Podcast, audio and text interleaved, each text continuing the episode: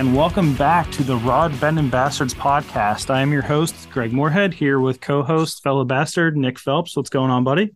You know, I'm back. It's another day and I'm here. So I guess that's all I can hope for. Nice. Well, we have some very, very big news for this podcast. And the news is that Nick caught a steelhead. We're starting it off with that. Yes, a hundred percent. We are starting it off Third- with that. I guess third or fourth time's a charm because I, I don't even consider the fourth time really a time because that was 12 years ago, right at the mouth of Walnut. And, you know, you know how I feel about that.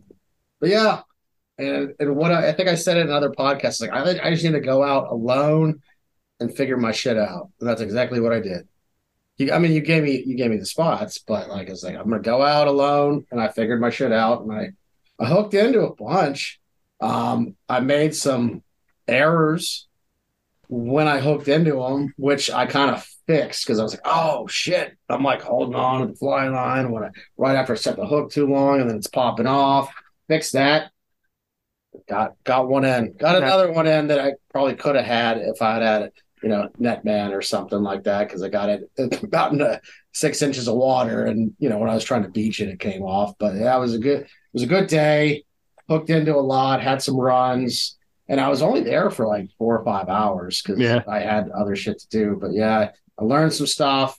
Um, I guess it made it worth it for me going to buy that whole rig that I did. Like, Yeah, you know, yeah, you spent- weeks ago. you Like, spent some money. spent the You- money on, on the steelhead rig and it uh it paid off and learned some lessons and I had a good time. So I guess that's what it was all about. Nice. Uh, in addition to Nick going up to Erie and having some luck steelhead fishing, uh, I did the same. I went.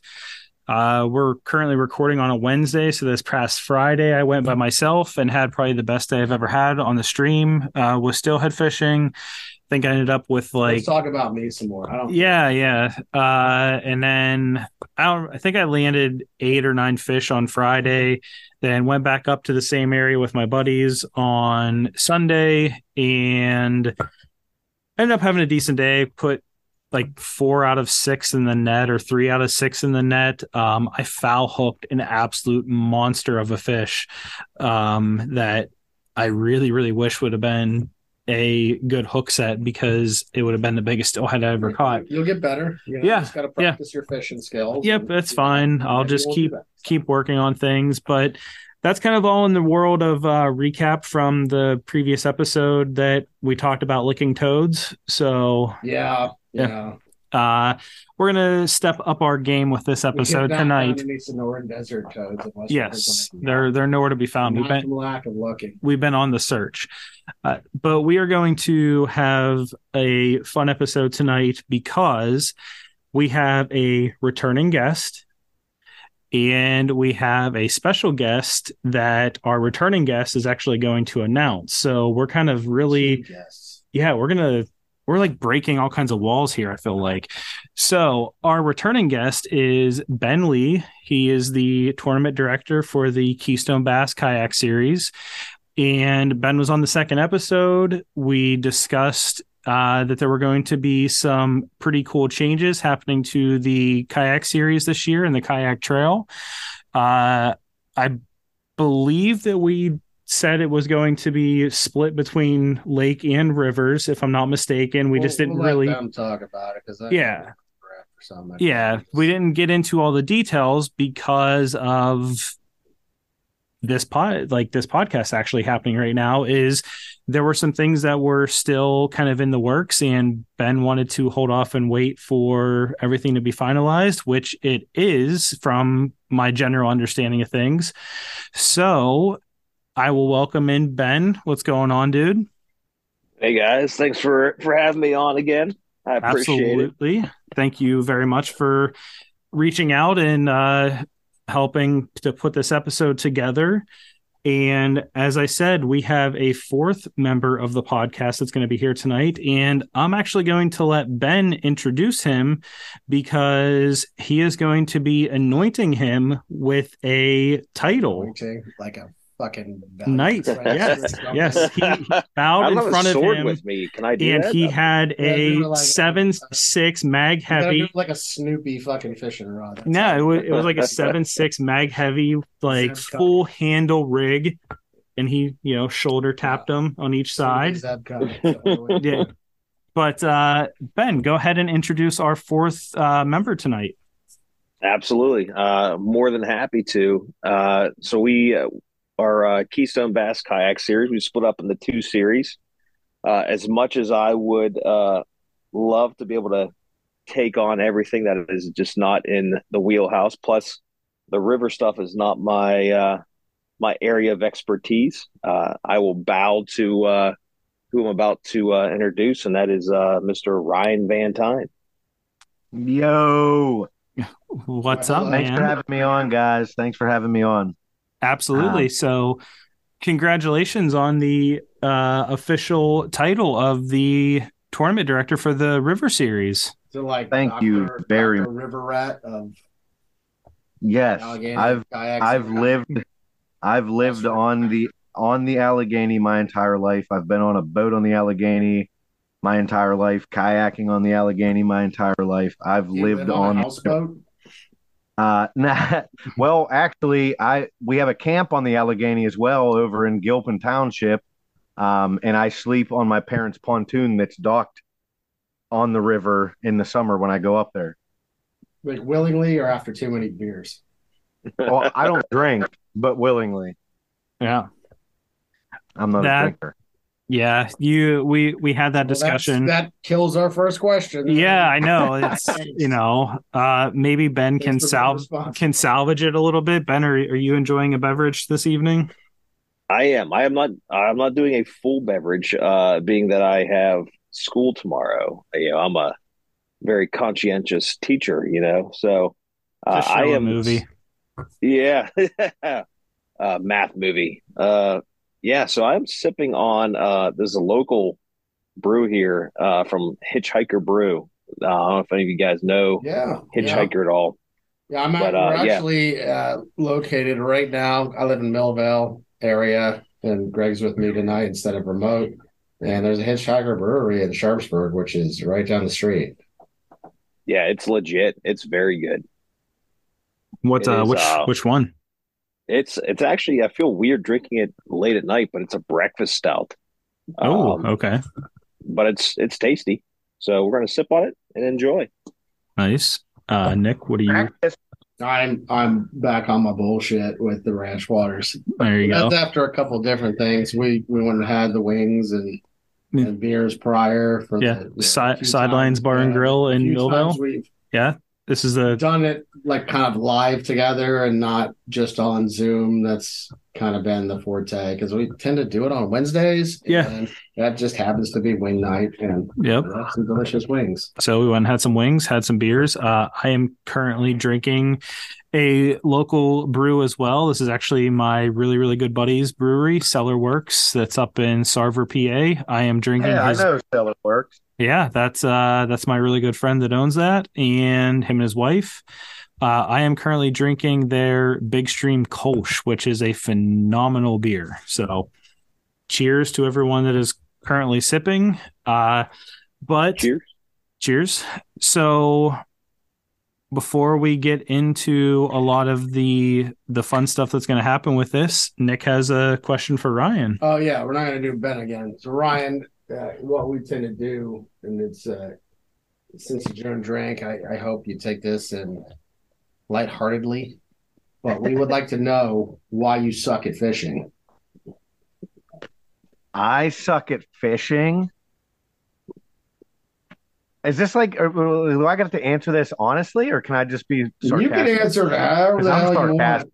I mean, we want a story, so man, that's that's all on you. Just just give it to us. What what do you think? I mean, because if you say something that's completely bullshit, we'll call you out on it. But but but I give it a suck go. at fishing. I suck at fishing because I drink Monster energy drinks all day. You know, I'm drinking a Monster Energy right now. I I suck at fishing because I can never concentrate. Dude, that is worse than alcohol. That is 100% worse than alcohol. When Yeah. It's like setting the hook on every single log because you're twitching. So hard. Bam, Yeah, I- log, It's nine. log, it's log. nine p.m. and I'm drinking Monster. I'm fishing, I have about fishing five to a the day. Extreme. Do you uh I can't drink that shit. It just- I- I can't. I can't do it. I've yeah. tried it. It makes me jittery. It make you know just everything about it is strange. But I know people like like Ryan, I guess, who will drink that shit all the time. And I don't mm-hmm. understand it. It's like, how have you not had a heart attack? I guess you know you could say that you know. Well, yeah, you might get cirrhosis of the liver, but you know, I'll take my Yeah. chances with cirrhosis over a heart attack. Yeah, it's a little it's a little bit of a variant there. I. I do drink a, an occasional energy drink. Uh Reign is the typical brand that I go with. you know Uh brand I go with? what Coffee. Yeah, well, and up until you know about four months ago, I actually never drank coffee. Now I drink americanos all the time because Oh they're yeah they're pretty tasty. Uh, so a pinky if- fucking way out. no, Pinky's not way out because it's just You got straight Starbucks straight espresso. um, so if you had to answer on a more serious note, Ryan, what would you say the reason is that you suck at fishing? I'm stubborn. Um, I throw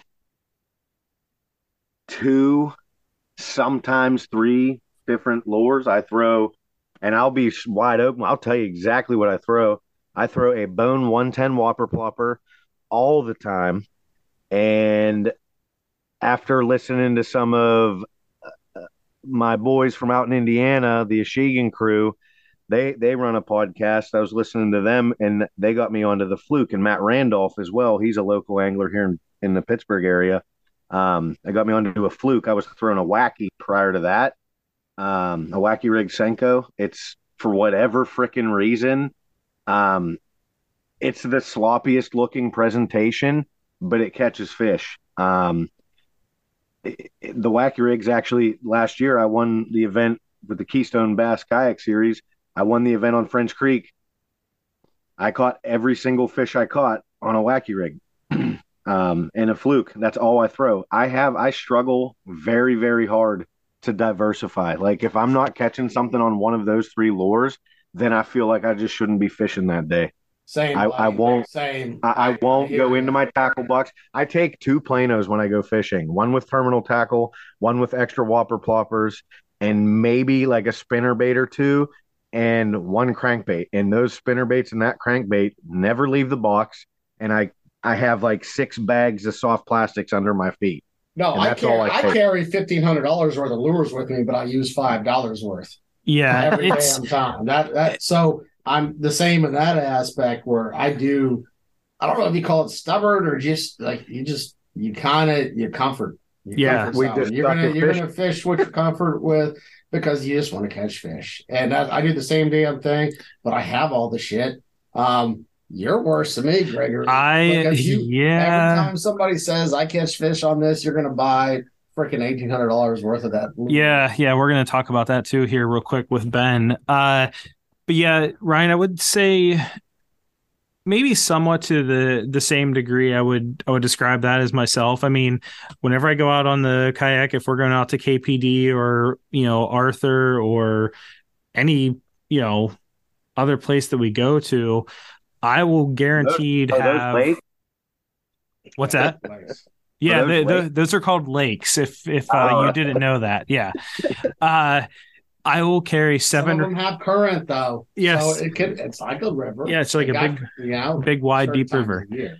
That uh, I'll have seven rods with me. Every single one will be rigged up with something different, and there have been multiple times where all of a sudden I realize I haven't picked up six other rods the entire time I've been fishing. But I have tried to get better with it. That if I do take all the gear, I definitely try to throw things, you know, that are going to work for that day, but try to like not just stick with one thing. The problem is, is that I end up catching a couple and it's like, okay, this is my pattern for the day. And I think it was the last time Nick and I fished out of Keystone. I caught 13 fish, and every single one of them was on a white and chartreuse spinnerbait, and that's I- all I used. I actually moved to that because I was Yeah. using, like I did catch some fish that day. I remember that. Yeah, on a lipless crank, like checking it over the tops of grass lines and stuff. But then you're like, I caught like four on this. I was like, well, I guess that's what I'm doing now. Yeah. So I I can feel you that I end up, you know, just using the same things, just maybe different color variations, but I'm trying to get better where it's like, okay, I bought all this stuff to try to catch fish and I want to catch fish. And on that subject, uh, Ben, my wife is not a fan of yours right now Uh, do it, Ben? Why'd you do it? Uh, because I bought a Dobyns. Ben, Uh, it you. It's any random person with a YouTube video. So don't Ah, feel yeah. bad about what he's saying. Yeah. Uh, yeah, I bought a uh, a Dobyns uh, Mike Bucca uh, swim bait rod, a Revo Beast 4X reel that has like I can switch between regular, you know, regular uh handle or just the single like full torque handle. How many fish have you caught on it so far? I don't even have line on it yet. I did get my line uh, from Amazon the other day, but in addition to that, I also spent like almost. Uh, luckily, I have discounts because it would have been a lot more, uh, like two hundred some dollars on nothing but swim baits To from. the 18 people who are listening, Greg's giving out loans. yes, yeah. Uh, so now we've had conversation, and you just have to take me out and get me on fish that will bite those giant ass lures that I purchased, and it'll make it all worth it. So So yeah, that, that we can do. this is That we can apparently do. all your fault. it's all your fault. And if I don't Like, catch fish, spent all this money. Now you have to show me how to use it. and You have to make sure I catch fish. so if I don't catch fish, I'm gonna get real depressed Feel and tell my wife it's your fault. you do what you need to do. It's, ah, it's all Man. good. Yeah, It'll be worth it though. It'll be worth it. What do you Yeah. what do you got a, a you know eight pound fish choking on a nine inch bait? Life is good. Yeah, I, I hopefully that can happen. So we let's get back to Ryan. So you were selected to be the director for the River series. And uh you know from what you have already said and from something you know Ben made mention of you being a straight up river rat.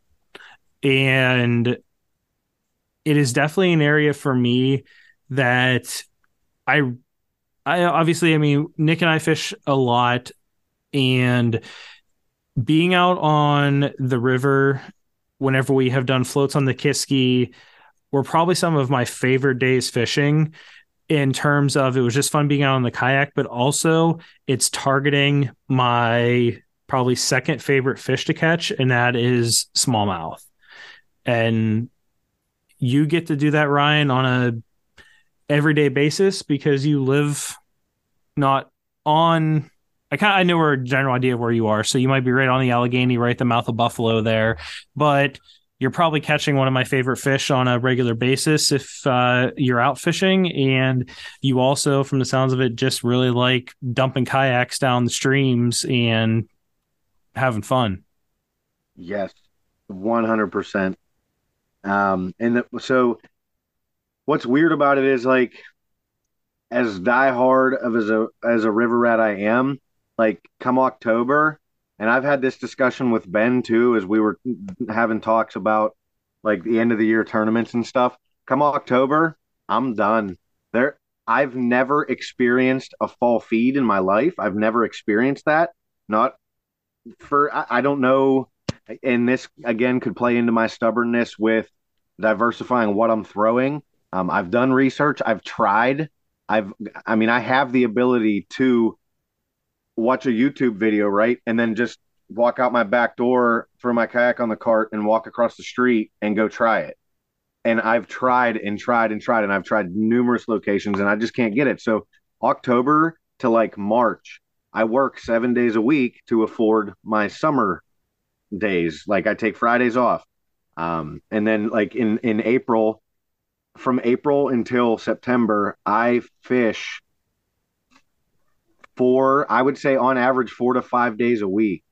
Um, and that's and and I'm lucky to have the job that I do. Uh, my boss is good to me. I'm salaried, and I work my tail off. I get home at like one, two p.m. every day, um, and I'm out on the water till dark.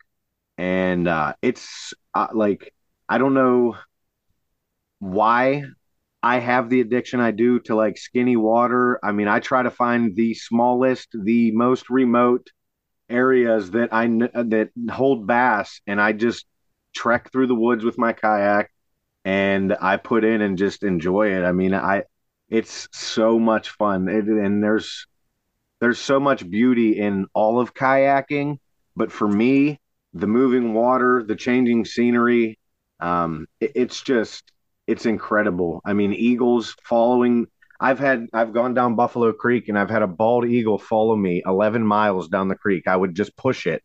It would land on a branch and I would catch up to it and it would take off and land on a branch. And I just got to watch this eagle fly in front of me all day long.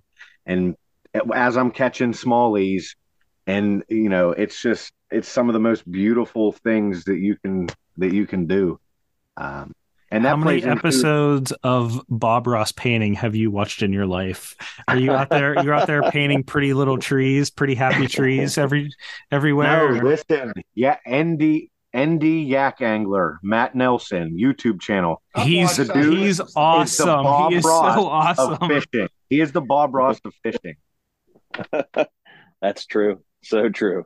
That guy, I watched him throwing uh like Danny the Duck in like stupid top water and catching massive muskie on it and pike, and I'm just like, what the hell? Like that's just I understand the area he fishes is a lot different than what we have here, and that those you know species are more prevalent, but it's just like shit.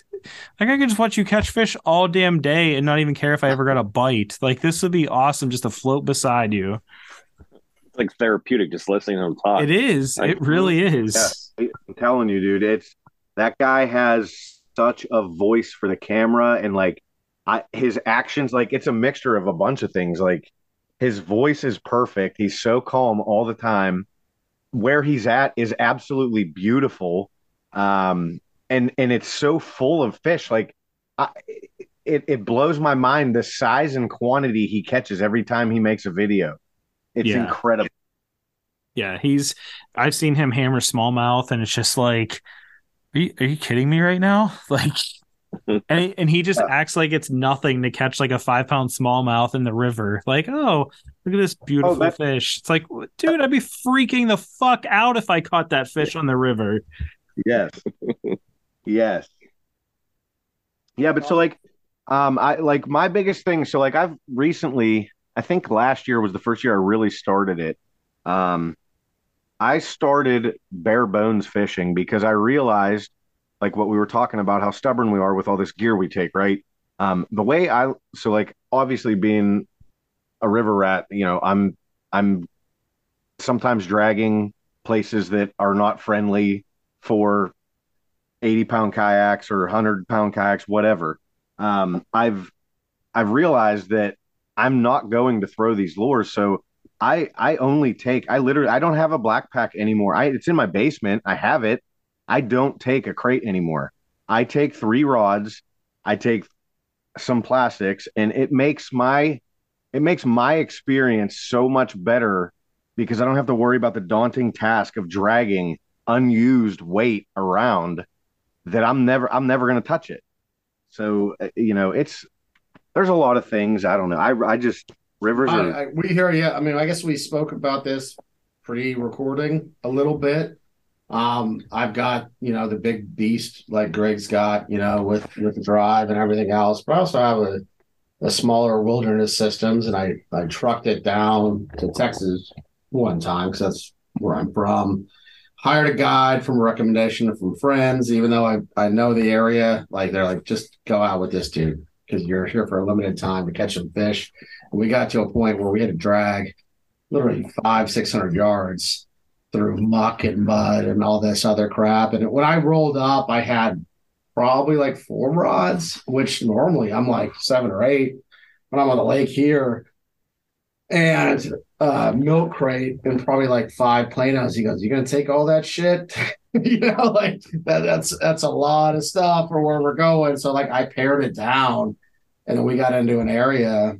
Um, it was tough. You know, I'm I'm a big boy, and it was it was a it was a tough drag. But once we got to the area, there was nobody around. Schooling redfish in the Gulf and stuff like that. It was one of the best days I ever I ever had um, fishing, just because nobody's out there. The fish weren't spooky, so you could roll up on schooling redfish tailing, you know, in the shallows and just start blasting them. Just throwing throwing. It didn't even matter what lure you had you know, any kind of like small swim baitish type thing that mimicked like a small mullet, they would hit it. You just roll it right through the pod. You, you start working on the edges of the pod and get those ones on the edges. Then you start rolling it right through the middle and just hooking up and they grab stuff and just run. So it was, I, I understand what you're saying. I hear you.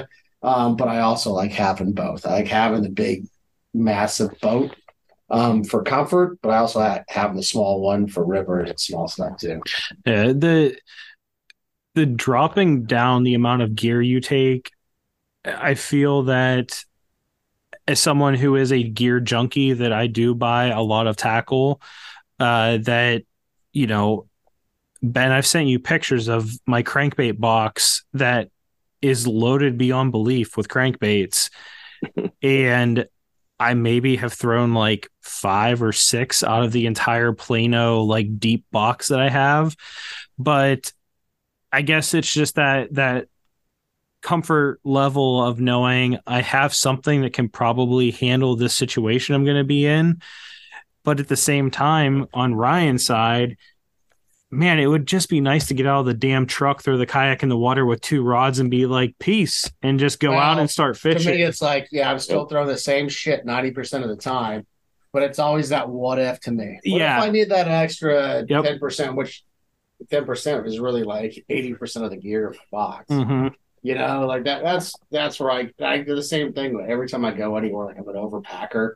When I go on vacation and shit like that, like I, I can't just pack a backpack full of clothes. Like, well, what if I do this? What, what if, yeah. you know, what if this happened? I need I need to take that's, this, and that's part of my problem. But one thing I've noticed about lakes when I do events on lakes or when I go, I hardly ever. I, I will be honest, I don't fun fish lakes. Um, I have, um, and I'll touch on why in a minute. But um, when I've fished events on lakes, um, I've noticed even with my limited gear, um, lakes. And there was an event that I ran in. I did tons of research. I think it was, I can't remember which trail it was, but it was an event on Pymatuning. Um, I think it was the PA Bass Nation, yes, kayak Bass Nation event. Um, I did a ton of research, topographical research with my buddy Phil. Um, we, we, zeroed in on a place, and it just didn't it didn't work. We weren't. I caught one fish. Um, it didn't work. And I, I texted him, told him like, I'm loading up. I'm going up to this other place. Um, and the cool thing about lakes is, and that, that don't like one of the only things I like about lakes is that uh, you can get to a whole different like habitat. You can, yeah, you like can load minutes. up and relaunch. Right. It's, so what yeah. I'm throwing where I'm at may not be working, but if I look at the map, like I put in and I caught a fish right on a stump on the bank. And the time of year it was and the water temperature was, they should not have been there. So in my head, I was like, well, this fish is somewhere where it shouldn't be. It's shallow, it's up against the bank, it's on a log. I'm going to find a shallow place. I went up to Red Cross, I think. I don't remember exactly where it was, but I ran into Aaron Proper up there. I also ran into the kid that won the event up there. I'm not going to say his name or give away anything, but the kid that won the event fished where I ended up um, and and they were and it, it, was it's a massive shallow uh, like cove. And and it's separated pretty much from the main lake by a narrow channel. And the water temperature was 10 degrees different. The fish were all in i mean there were a ton of fish in there. Um, and and it's what's neat about lakes is that like you can find those things if you know what to look for. I mean you just have to know what to look for. And and that's why i think that the the low gear, taking limited gear, it doesn't it, it has its drawbacks, but if you know how to work around the drawbacks, finding different habitats and ecosystems, um, it, it'll work. You'll catch fish. You just go somewhere else. Yeah. Maybe I don't know. It, I it worked for I me know- that day. I caught three fish after I got there. Yeah, I know that for me, whenever Nick and I have floated the Kiski, we've done it twice now. Um, Where'd you guys float? We s- both, Avonmore to Roaring Run is yeah, Av- yeah, Most Avonmore to of them, yeah. Roaring, Roaring Spring, whatever that is, that's down there. That's a good float. That's yeah, one of that's I, I love all of it. it's I've very actually- this- scenic that part, like you know, for a while, which I like. It feels like you're in the middle of nowhere. Yeah, yeah. The, I this past summer I actually floated every stretch. I finished every stretch from the dam at the Conemaugh Dam all the way down to my house. Um, and that was cool for me because I mean I've lived here my whole life. and I probably should have accomplished that a long time ago, but um, I pick my favorite. I have favorite sections that I do. Um, but yeah, no, that river, that river's a special place. Um, but yeah, I, I'm sorry to interrupt. You can no, no, you're fine. This was just saying, and it's, you know, it, the first time we did it, I was more, uh, more green in the area of bass fishing, and then the next time it was a little bit, you know, more experience with some stuff and everything. But in thinking back, I feel that I gravitated to whopper ploppers that's whenever I found out what a Ned rig was and was like, oh, this kills for these smallmouth fish. Let me throw this. I think I caught one and it was sight fishing for it. So it wasn't really like a good experience of using that that lure. Um but having you know it just it makes for probably a better experience to just know that like okay i have set up one two three.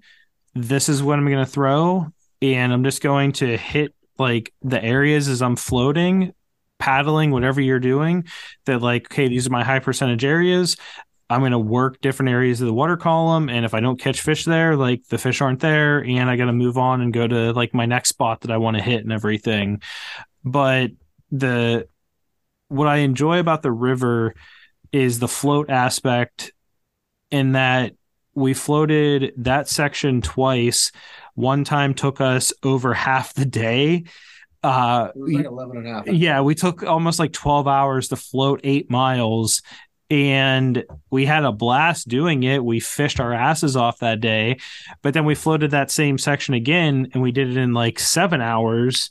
And it was just like, okay, you know, this is all slow pool. Let's just like paddle our asses out of here, get into the next run and get into like, you know, that water where we anticipated holding, you know, bigger smallmouth and everything, which I I'm pretty sure I already know the answer to this question, but is that your favorite fish to go after, Ryan?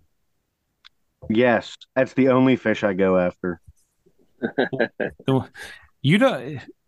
Uh, okay, go, keep keep going with that, and it is behind. I would honestly say smallmouth are tied with me for steelhead for the fun fish to I'm catch. still a redfish guy, even though I'm up here. Like those, those are my favorite fish to go. Yeah, I mean, you've said that you've seen guys absolutely blow up drag system on a reel after catching one fish. Uh, you know, you think of how steelhead run. Imagine them having just as much space as they need to to run, Yeah, and they just just blast off. Like your if your drag systems aren't lubed up, they're burning out. You need new drag washers after a good day of redfish, and if, if they're not, if your gear isn't right, that's that's they'll- crazy. Yeah, they'll absolutely destroy your stuff in a good way. Yeah, it's it'd be it'd be a It, it's far and few between when I can get down there and do it, but man, they just because it's shallow, so they're not. It's not like a bass where they might pull back down deep. They just go. they just go straight. They just go away from you, you know, and then they might double back and run into your kayak. And you're trying not to get shit wrapped around your other rods, and your you know your rod tips in the water, and yeah, it's it can be a hectic, a hectic time. Just But pure chaos. Way ever, you know. Yeah. Uh, so Ryan, it's the only fish you go after. Uh, however, you said you have fished some some lakes. Yeah, understandably, you you I, I have fished for other fish. I just I love smallmouth. well, I mean, what's not to love about smallmouth? But you have grown up fishing on the river, and you've said you have kayaked. Uh, I think it was before we actually started recording, but you said you have kayaked for for years on yeah. those river and stream systems around you. Yeah, my uncle, my uncle, and his name's Bump. My uncle Bump actually took me on my first kayak trip, which I still have that kayak. He gave it to me. Um, it's my little one. She's 11. That's her kayak now. So it's a third generation kayak. Uh, it's just a little Sun Dolphin sit in. But um, my first trip, I was 12 years old. He took me down the Kiski River, and uh, it was, I honestly, it was the most amazing thing I've ever experienced in my life. Like it was, it was the coolest thing. At 12 years old, I mean, you think about the things you do when you're 12 years old, kayaking down a river and trying to fish while you're doing it you would you wouldn't imagine doing those things. Um, and I got to start at a young age, and it was it, has been lights out ever since. I mean, I, at 12, I'm 34 now, so that's 22 years. Um, and there was a little hiatus in my early 20s when I was, you know, doing young 20 year old things, but um, I've pretty much been kayaking for 20 years. Um, and it's it's by far one of my favorite things to do. But kayaking and wade fishing are like they go hand they're synonymous for me like because I'm... i can I, it's it's it's like one of those things like I, I found a power micro power pole that that is awesome because now I don't ever have to leave my kayak. But there's certain instances where I'm in some crazy ass water and I need to just get out and hold my bearings with my feet and and fish that area. But um, yeah, it, it's I, I fish for trout a lot. That's how it all started. I was probably, I, I don't even remember how old I was. It was how young I was. Um, my dad took me to uh, Deer Lakes Park. There's a little lake. Yeah, there's a couple lakes up there. That. Yeah. Yeah. My dad and, his father, who's passed away since, um, he, that's where I started trout fishing. And then when I was a, I, th- I think it was like 10 or nine, we started going to Boggsville on Buffalo Creek. I know exactly where you are. Yep right down. I grew up on Sarver Road, up the just probably two miles from that spot on Buffalo Creek. Yep. And every day, it's been a tradition my entire life, other than when my brother was in the military. Um, my brother, my older brother, my dad, and me, we go down there every first day, and that's where we spend our day. So it's a tradition thing, and, and it's branched out. I do chase largemouth, um, not I don't ch- I don't know. I don't chase them. It's just that the experiences are completely different for me. But um, I have fun packing light on a kayak oh, yeah. wade fishing. You need to get yep. down to get some redfish. I'm just telling you, that's right up your alley. Because that's what it's all about down there. It's skinny, skinny water. Like you some of the water you're fishing in is six inches deep. I've watched I've watched the videos, those dudes with those like 15 foot stakeout poles, like pushing the boats along the flats and stuff. Kayaks is the way to go, though. Kayak for sure, man. That's you can get into spots where they can't get into. Like I was telling you before the before the podcast, when I went out and we were dragging, there's not a single flats boat that can get in that area. That's wild. But like a light kayak, you can drag it drag it on. And it's not something you can wade out there because it's mud. You'll sink down to your to your hips, you know, and mud. But once you get past the drag, you're just you're just in the kayak, and there's parts where you're literally you're not using your paddle. You're just like sticking your feet out and like pushing your kayak along in your feet because you're in like four inches of water. That's fantastic. And, and I find myself doing it's that. A hunt. It's a hunt. It's not a you know. It's more than just fishing because you're it's all sight fishing and that skinny water. You're looking for tailing pods yep. of redfish. Yeah, and that, that's it. And they and regardless of how much they fight and stuff like that, like that's that'd be right up your alley for what you like already. I know it's a I know eh, you're a long way from places to do that, but you know, if you had if you had some cash and a trip in mind, like if I were you, I'd go down to either, you know, the Texas or Louisiana Gulf and uh, hit some of those bay systems up for like the slot redfish with the bass gear you already have, and you would have an absolute blast. Uh, before I get into something that um, Ryan brought up, I do want to touch base real quick uh, on one other thing for your Gulf fishing trip, and that is you. Did you land the redfish after? Oh, that story. yeah, yeah, yeah. Okay, so same trip. Took a guide out. We drugged. We got in there, and, and, you know, we were. I was hammering them, even to the point where, like, you know, the guy was pointing. Out, I was like, "No, you got to get it on this too." And he was catching a fish. Um, and I saw a school of uh, seagulls working, and you could see the fish underneath them. And I said, "I'm gonna go after." Him. He's like, "Go ahead." Went over there, and you know, we're just using all artificial lures. You know, it's basically light tackle bass gear. Like you're using, you know, medium lights and sometimes light casting rods uh, for these fish. You're not using big heavy stuff because you're casting smaller lures. Um, get out there to this spot of birds working uh, hammered out a cast. And what happens was one of the seagulls took my lure midair, dragged it up, started running with it. I was like, holy shit, you know, it's just like panic. So I like yanked my rod. And you got to think, you know, I'm in a kayak. I got a couple of rods behind me. I yanked it, that lure out of that that bird's mouth the lure drops right, and this is not a fucking joke. The lure drops right in the pod of the schooling redfish. A redfish grabs it and starts running. But by that time, my line was wrapped around the rods in the back of my kayak and just starts running. So I'm I'm trying to turn around and like get the line out while the redfish is running. It's like bending two of the rods like over completely, and it's running. And it, it was just complete panic for about 45 seconds. Like the craziest shit ever. I did not get that fish in. I was already like, we were, I was already like one away from my limit. I think I ended up getting my limit 30 minutes later, but it just, it was just absolute insanity. Wrap, you know, fish grabs it, drops it, you know, or bird grabs it, drops it, fish grabs it, runs with it, and I'm wrapping around all my rods. I'm trying not to like let him snap the damn rods. And once I get it, they got a little loose for a second. As soon as it got loose, it like it got off. Yeah, it, it was, uh, you know, probably one of the most memorable fishing experiences I've ever had. Um, that's like guy. that. That's like the the most incredible thing about kayak fishing and fishing in general. Usually, the the things you remember are things like that. Like I, my one of my most memorable catches, I caught a 19 inch smallmouth. I threw a whopper plopper. It got hooked on a log, and I'm sitting there freaking.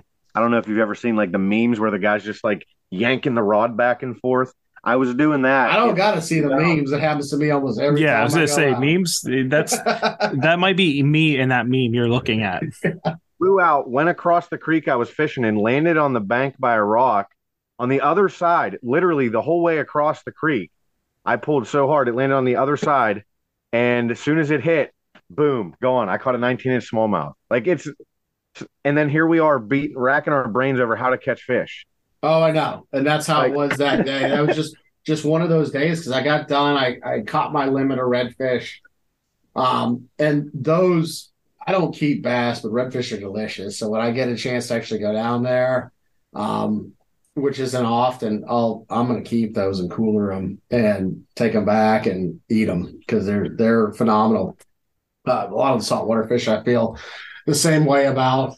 And then I was like, okay, well, we're got this little area where it was kind of like you know a little inlet that opens up kind of near where our drag was, and there's a little deeper water. And he goes, "There's always a few flounder here." I caught my, you know, and I grew up in that area. I grew up on the coast, but I caught my two personal best flounder, one and two, in that same area within an hour. While we were like, okay, we're done with the redfish. Let's let's see what else we can do.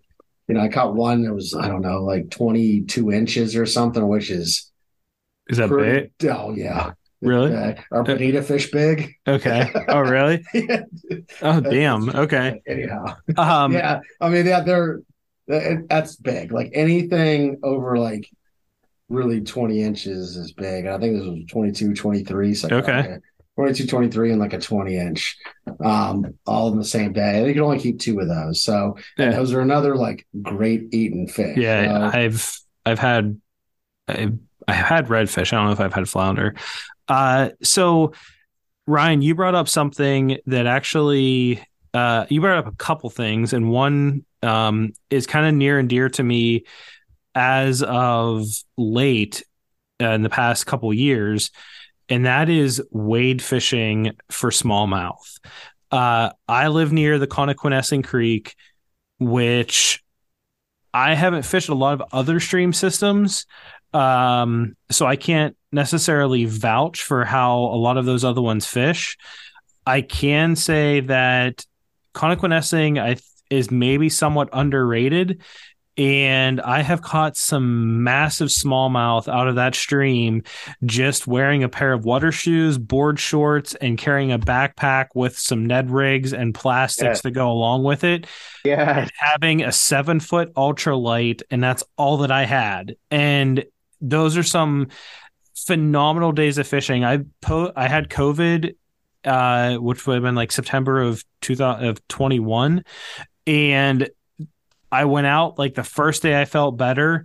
And I had a 20 fish day and caught my two PBs out of that stream. It was just like, and it was just nothing but waiting, like wet waiting. It's it's so much fun. Yep.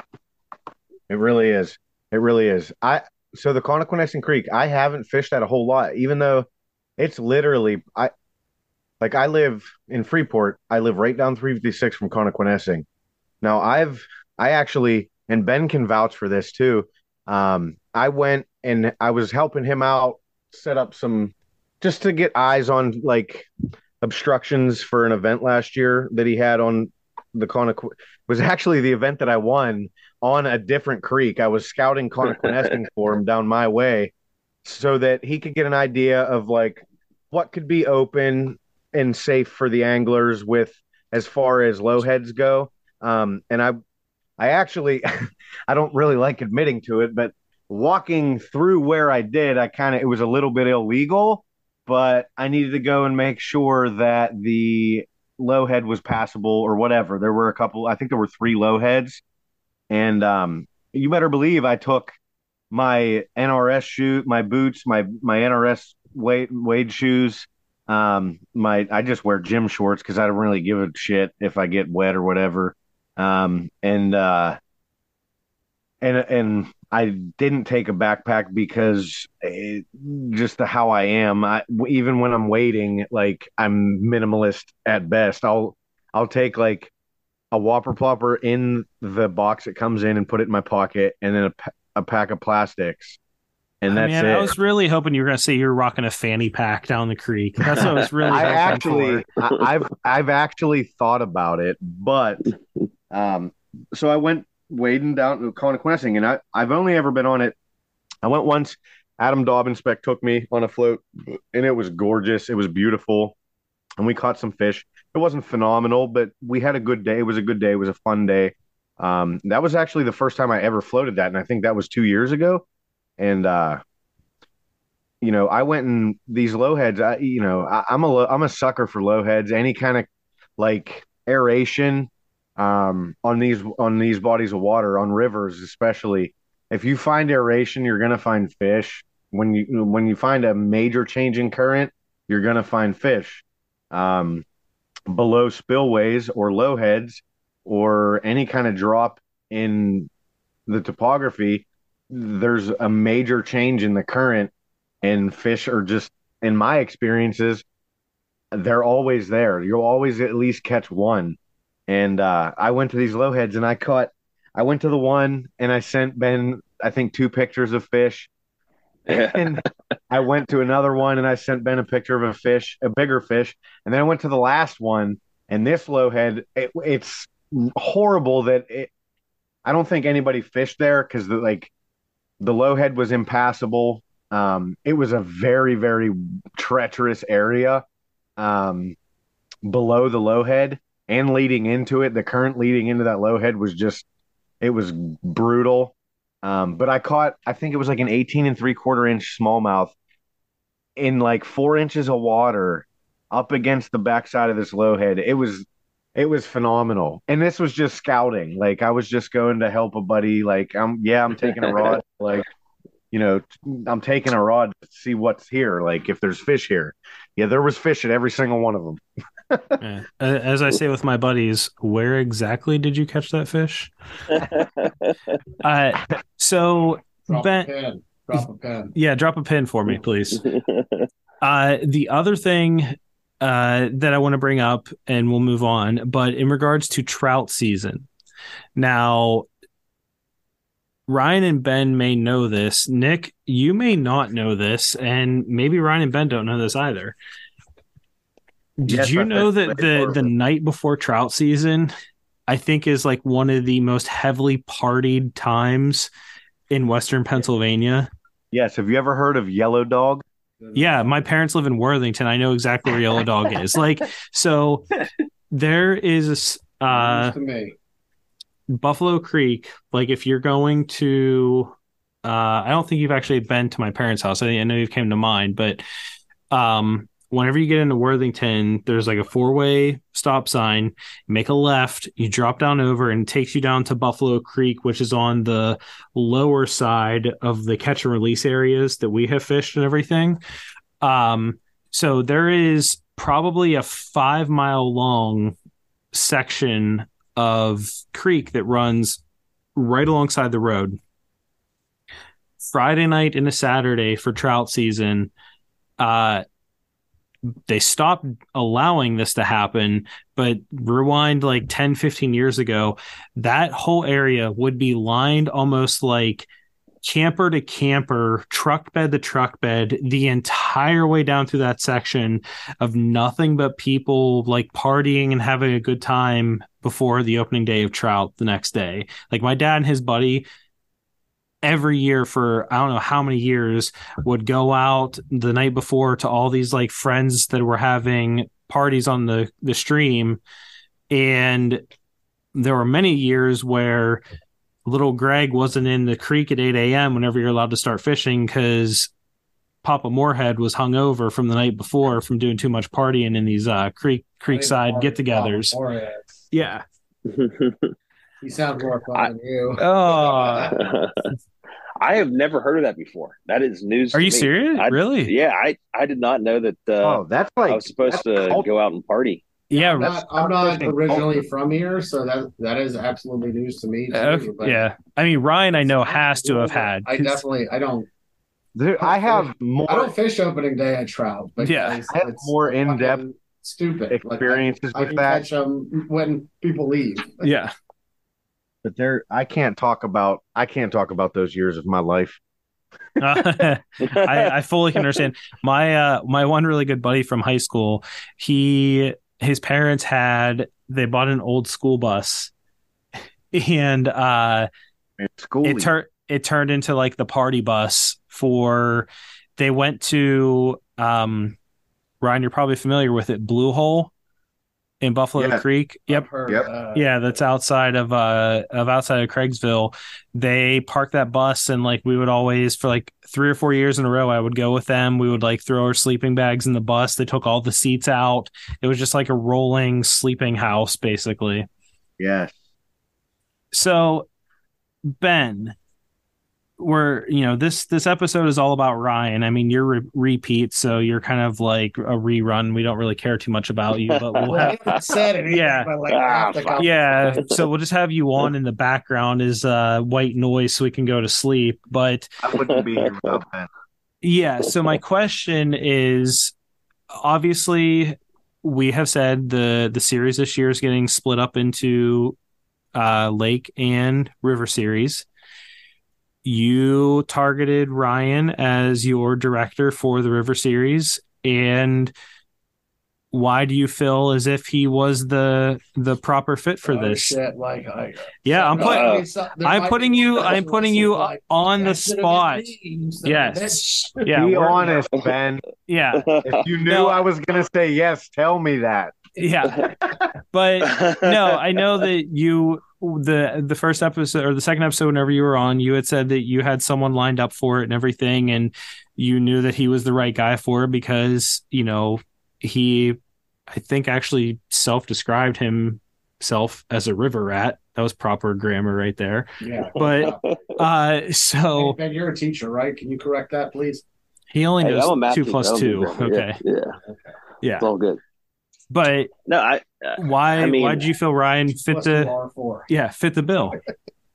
well, so uh, you know, I, I'm a lake guy. I, you know, I do. I love smallmouth, uh, but I have an unhealthy uh, addiction to trying to catch the largest largemouth in a body of water. So, like, that is. uh that's I love doing that, and so uh, I enjoy fishing rivers. I enjoy fishing moving water, but you know, being honest with myself about it, if we're going to run a series, I that's not my my area of expertise. Like I can I can you know know a little bit about uh, the moving water, and and I do fairly decent on in tournaments when we're on moving water, uh, but I I don't. Uh, that's just not my lifestyle. You know what I mean? And I, I think that if if you're going to have somebody that's going to be a part of a river series, you want that river series to have somebody who has that lifestyle and is all about that. And I think that's the the best thing that you can have. And I didn't even think of anybody else. Ryan was the first one that popped up. And um, I mean, I have talked to Ryan off and on uh, for a while, and uh, he, you know, I knew he was the guy. I was just, I was glad he said yes. I was like, I don't know if he says yes because I don't know anybody else doing. But So did Um, you guys have what like were there conversations between the two of you that were kind of like the catalyst to get the the ball rolling with looking at having a separate river series? what I think, I mean, and Ryan probably can jump in on this this too. Uh, you know, being in Western PA, you know, we have some different uh, tournament series, you know, that we've fished, and we probably started somewhere, and and um, you know, it, it's you see like little little spots where like, oh yeah, there's a there's a river event, that's cool. Oh, there's a there's a creek event, oh that's cool. And there used to be a um, you know a pretty hefty river series uh, moving water series, uh, river bassin in, you know, the area. Um, and so like it, it's been here. It's, we have great moving water and it just disappeared. And then nobody really like committed full force to uh, a moving water series. Everyone just kind of like played around and trickled with it a little bit. And, and, um, I just, I thought it was time to, to bring it back. I thought it was, Yeah. it felt like it For was me- right. yeah for me it was like a match made in heaven right so like um i so there's in pa there's now there's there's also slay nation now but so there's slay nation there's kayak anglers which kayak anglers is how i got started into all of this and and they have chapters all over pa and they're all great. Um there's now there's also pa bass nation kayak series and also keystone. So out of all like I found myself literally picking the river events out of each of these trails, never competing for AOI, never, you know, river anglers never had that to chase for the year. Um, and it's something that that in my head, I'm a very short term minded person. Like in my head, I've been wanting this to happen for about four years now. Um, I just never, I, I don't know, I didn't know how to be like, okay, I'm gonna go start a river trail. Like I, I just never knew how to do it, and I've been wanting it to happen.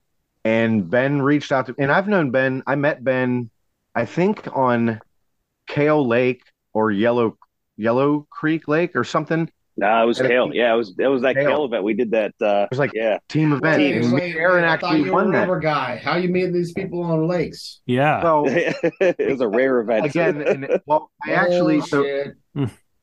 um, I met Ben there, and and really right around that time is when I was like, man, I really, you know, it's just it's unfathomable to me. Did I say that right? Unfathomable. to me, Sounded That good. sounds fantastic. Yeah. that Pennsylvania does not have a, ris- a Ben's a river math teacher. He's not a grammar teacher, so you don't have to worry about it. So, and Ben, Ben literally, he was like, "Hey, um, when you get a minute, call me. Um, you know, I I want to talk about some things." And I called him, and he like, we were just chit chatting about fishing and stuff. And of course, Ben was talking about chasing big largemouth with swim baits, and I'm like, "Yeah, get out of here with that shit." I, I was on a river with a smallmouth, and uh, and he's he brought it up. He said, "Look, like this is something that we've talked about. Um, performance. He he works with Hansel at Performance with Keystone. The the well now it's the Lake Series, but um, it's something we talked about, and his team too. I mean, he has a great team, a great group of guys, um, very helpful.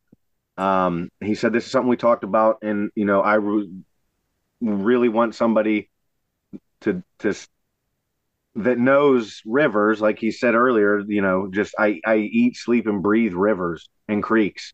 And uh, he said, "What do you? How do you feel about being a director for the River Series?" And I said, I, "Are you freaking kidding me? Like that's what I've I've wanted that to be a thing for so many years now. Yes, absolutely. And uh, it really it, it just it it couldn't have happened any better. Like it, it's I'm super excited. I've already got some sponsors. I'm not going to sponsor drop yet, but I've got Okay. some like river sponsors that they they just fit what river fishing is perfectly. Um, you know, actually, I will. I'll drop who, who I have. I'm gonna do it. Uh, Achigan brand. I reached out to Achigan brand. We're still working on what we're really gonna do because they are a clothing brand, but it's to me, Achigan brand represents a lifestyle, not just clothing, like apparel, fishing apparel, smally apparel. It's Okay. it's a lifestyle. It's the river rat mentality. It's now, and they're and not to mention, I mean, their clothes are some of the hottest shit you can buy as far as smallmouth fishing goes. Um, so you need to. Who is this again? Because actually, this is something I've never heard of. Achigan brand. Um, it's A C H I G A N. Achigan brand, and Achigan is like I don't. It's it's like an Algonquin native, some other term for a smallmouth fish. It's what it's a fighter. It means Okay.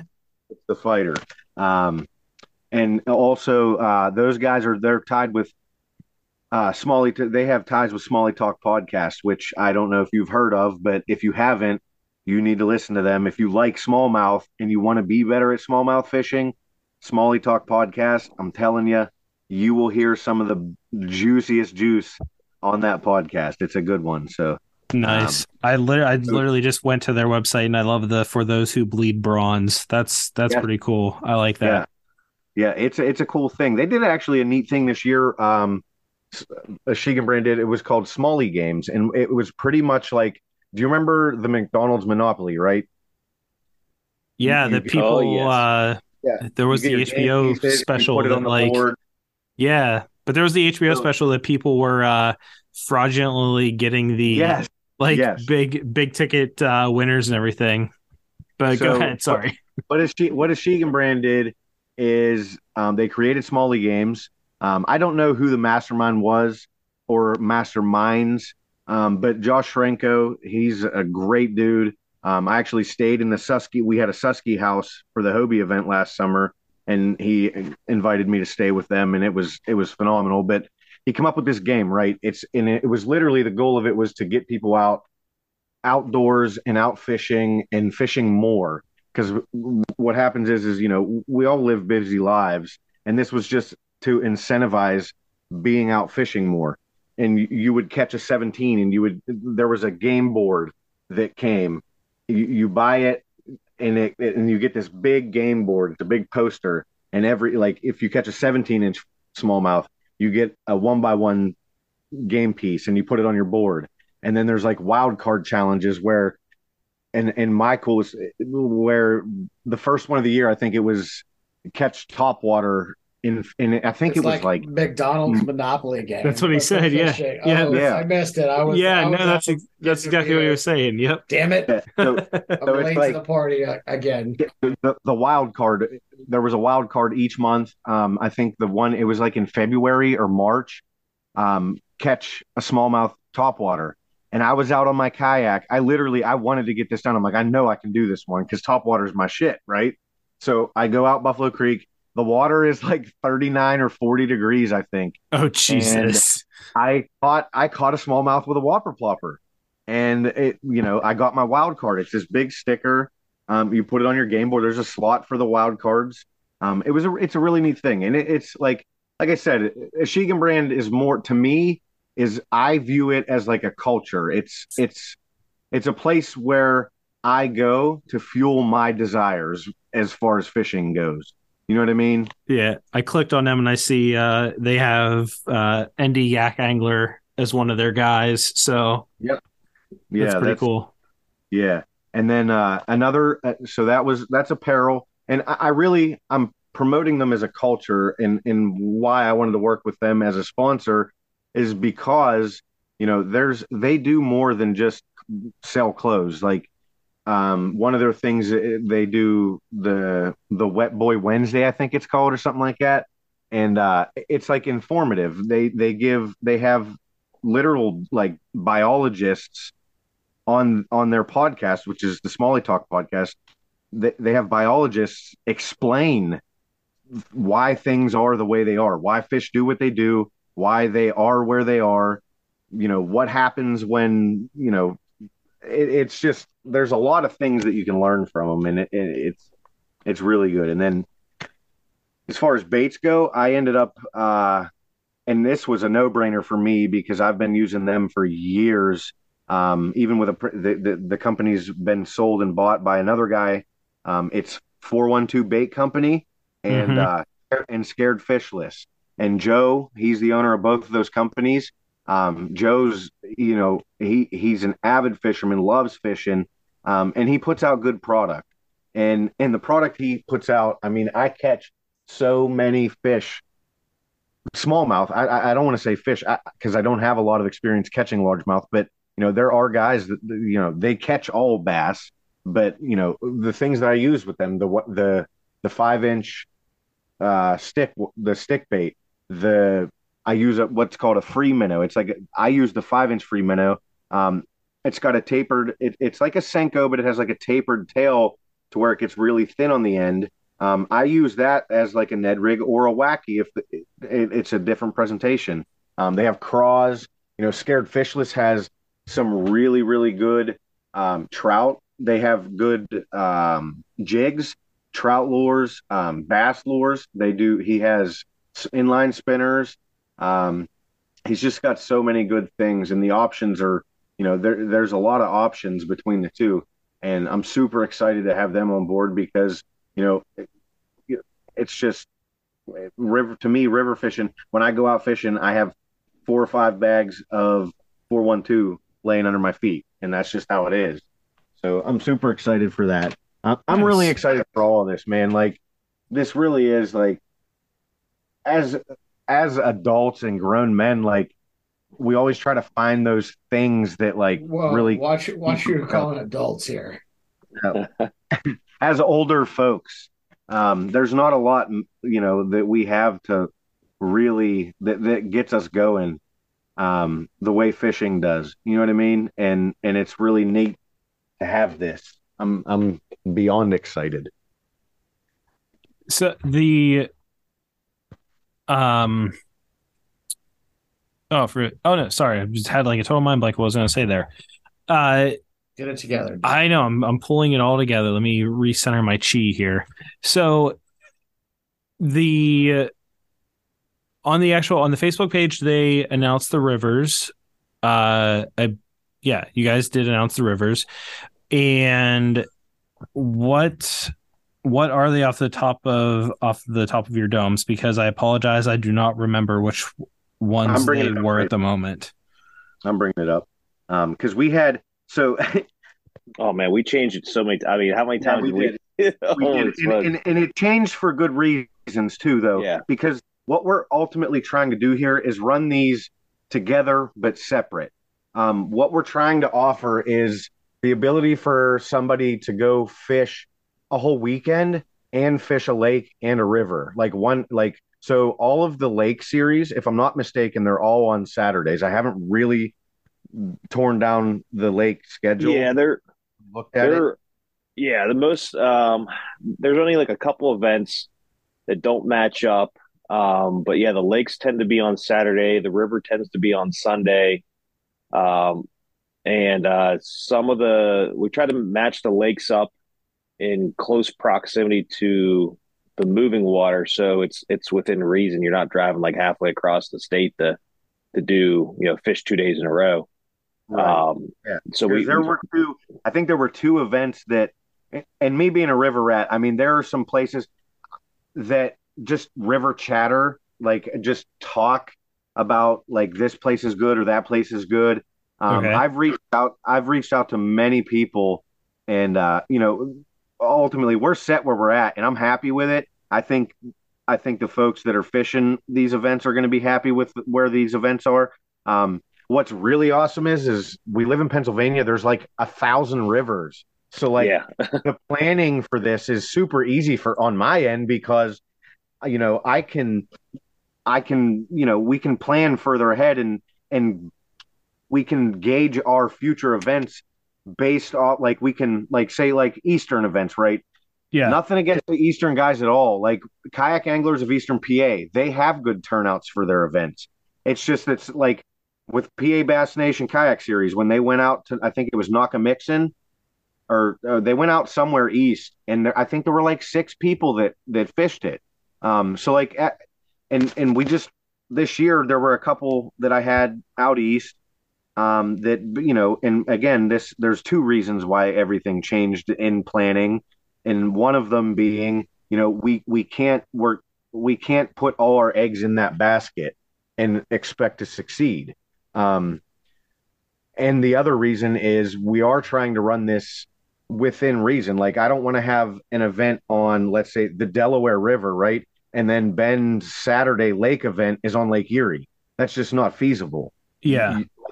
I, I'm going to be either he's going to be taking guys from that could possibly fish the river event from me, or I'm going to be taking guys that could possibly want to go fish Lake Erie from him.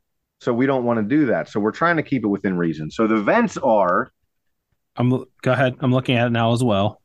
okay. So June we June Juniata June Juniata right because that was a play on words and that's why I picked that date and it's a good time to fish Juniata.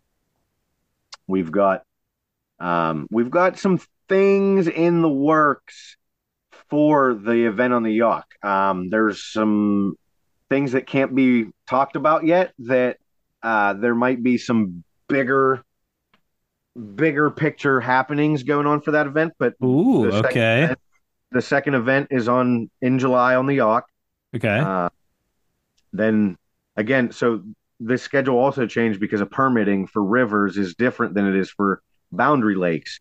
On boundary lakes, the bass season, the heart lake, the the closed season for bass doesn't technically count because it's a border uh, border lake, right? So that's their yeah way around. like uh rivers. yes yeah Rivers Erie and can't do that. Pymatuning yeah So so the river series got cut a little short and we had to cram it in a little bit because you can't get permits for an event when you can't fish for bass, right? So Yeah. we've oh, okay. so we got an event early in July, and then we've got an event at the end of July on the Clarion. And I'm super excited for that one because I've never fished the Clarion. I fished it once, but it wasn't like a trip. I kind of just went up there with some buddies and like they have a camp up there and I think it's Sigel or Sigel or whatever that is up there. hmm And uh, you know, we went down. uh, I think it's about it's Sigel, if I'm not mistaken. Yeah, they, they get the, so I went and messed around up there, and that river's. I'm really looking forward to that one. And then August, Conomokiski. Um, that one's going to be a lot of fun because that's in my backyard. Um, that's I, I've got some cool things in the works for that too. Um, and then September, so September is going to be the River Championship. I know Ben touched on this on how I think he touched on it on how the championships are going to work. So like the River Series is going to have four AOY qualifier events. And then the River Series will have the River Championship, which is on the Susquehanna. And then the Lake Series is going to have its AOY qualifying events. And then they are going to have their championship on the Allegheny Reservoir. And then the top 10 of both of those individual championships are going to meet for the two day kayak bass series overall champion. And it's going to be really cool. That event is in October, and the lake is Wilhelm, which, if you like to throw swim baits and you like big to- shed baits, big Yep. shed Yeah. baits. Yep. Yeah. Yep. and- Huh, and funny, I ordered some of those. that's going to be really neat seeing how that plays out. And then the Middle Allegheny, which the Allegheny is, you know, it's one of the, it's, I'd say it's probably the second top producer for smallmouth in the state.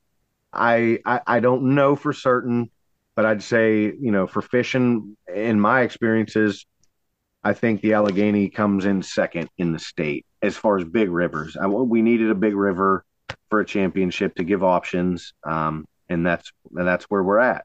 Yeah. Yeah. I mean, and it's the fact that you're doing, you know, it's a month apart, but still, like you're doing the Susky at the beginning of uh, of September, which is gonna probably is gonna be phenomenal fishing. It's something Yeah. that Nick and I actually have talked Yeah, about with like It's not something we've done, but yeah, it's It's like- on the go. for So, so all you have to do is fish. You know, you, your your best three out of your four events in the AOY, you qualify for the championship. There you go. You're at the Susky in September. Well, I ain't competing for a damn thing other than maybe getting a buzz and having a good time. Like Yeah. that's, we're gonna that's my fishing. We'll see him go down the river. I, I already told Ben, like, I'll be your dude. I'll, I'll be like the uh, the uh, beer cart equivalent, you know, of a golf course to fishing. Like when I can when I can manage it. yeah, I don't think you could do that on the River Series. Just float by one time and be like, here, six pack, here you Well, yeah, go. I'll just be standing at like one particular pot, spot, and then I'll go get in the car, and then I'll go back to another spot. But you gotta like throw me some cash on the Yeah. other side. This ain't this ain't fun. Yeah, it's this just is this. profit. Yeah. Come Uh, on, beer. Come on. That's- Uh, maybe that's not why Ryan, like- but everybody That's why else. I like fishing these events. yeah. To be honest with you, because like uh, realistically, who who goes and says, you know, I'm gonna go. Let me look at the map here real quick. Like I'm gonna go and fish the Schuylkill River. I'm gonna go float the Schuylkill River this weekend with my boys. Like mo- most people don't just do that. Like these events, they give me reason to go. No, I Like- I hear you. I love like I love fishing rivers like you do, but I guess a little over a year ago I started a business which mean which meant like this summer it was tougher for me to dedicate Yeah, the time. And it's not just the time of the day. It's like so if I'm on a lake and I get a call for my business and I gotta go, I can go. If I'm point, six Microsoft miles Office. upstream from the takeout of a river, I can't go, man. Like there's just nothing I can do about it. So, but it's it's something that I think we're both kind of passionate about. We both like to do, but Yeah, I think it's it's also something that it makes more sense, at least for us, to do in pairs, like together. So it's like yeah. getting those schedules together where we Okay, let's- go to a lake individually and make it happen, and it's fine. you Yeah. know, and, and But, like, out. But Planning the for a river would be like a month in advance of like yeah, it's okay, more planning. yeah there's a there's a lot more planning whenever you're doing it for fun and everything and i i haven't fished on a river event um for either the past uh, the past two years that i've been kayak fishing and everything uh it I have to stop you. I have to stop you. Um, I messed the schedule up. Leave it to me to mess up already. I'm not Right, so- editing this shit out, so you. Yeah. Yeah, I- it's just I it was is what it looking- yeah Just let it I was- go. I don't No, have. no, I don't I have have the patience to edit this out. So I have to listen. I have to. I have to go to the back. website. right. Yes. June is not on the Juniata River. That's one that we decided together that can't happen this year just because of proximity. Um, it's too far away from Well, the I lake. guess I'm So just gonna delete this whole damn podcast. An hour and a half in. Yeah. it's Thanks, French Ryan. free. Appreciate good, it. good job June is all right French free. i so you said juniata and i saw french creek on the post and i was like am i maybe there was an update that i was not aware Nope. of so Nope. Yeah. No. The Uh, update was on. it was done, and, and it's the the the website. Well, I wasn't looking at the website. I would have totally called you out and, as a nice guy. Yeah. But I still would have. But I- no, no, it's it's all good. You, but yeah, so it's it's easier for Nick and I to say on a Monday to be like, "Hey, Friday looks good. You want to head out to Keystone? You want to head out to Moraine? Like, you know, we're both more excited if we can get on yeah, a float. if we could definitely doesn't happen as often either. Yeah, and and- we both like smallmouth. So yeah, we both really enjoy smallmouth fishing. And floating is a ton of fun, as we've already discussed everything. It's just, it's a lot harder to get everything to align because of the reason of like, you know, that Avonmore, that Kiski float, like you have to plan that stuff. That is, we meet at this launch, we empty one truck, we load everything onto the other truck, we go to the the, the drop in, park both truck or park the one truck there, do the float, reload both kayak. Like it's just it's a lot of work. I'm pretty to- sure I'm single now because of one of those Kiski floats. I'm yeah. not gonna say. But, like, so it's Uh, it's just- bad. can't can't help you. Yeah, it's a lot more it's a lot more work to make that happen but i think with tournament fishing and i know you've had other events that have been on river systems is that a common thing that guys do is like hey we're fishing i'm just going to use the kiski because that's the one i know or just a launch in particular. yeah like yeah we're going to go like Nick and I are fishing this tournament together. Hey, I want to launch from here. Yep, sounds good to me. Like, do you find that happens a lot with this for the tournament or for the the river side of things, or how how do you guys make that work? So in my experiences um it's almost all and and I'll I, I'm going to name drop somebody and I don't know if he'll be happy about it or not but I don't really care cuz everybody knows how he does it. Um in my experiences rivers are almost a buddy system. You have to have a float pickup or drop off. You have to. Um if you're going to do a float. Nate Hall single Hmm. access.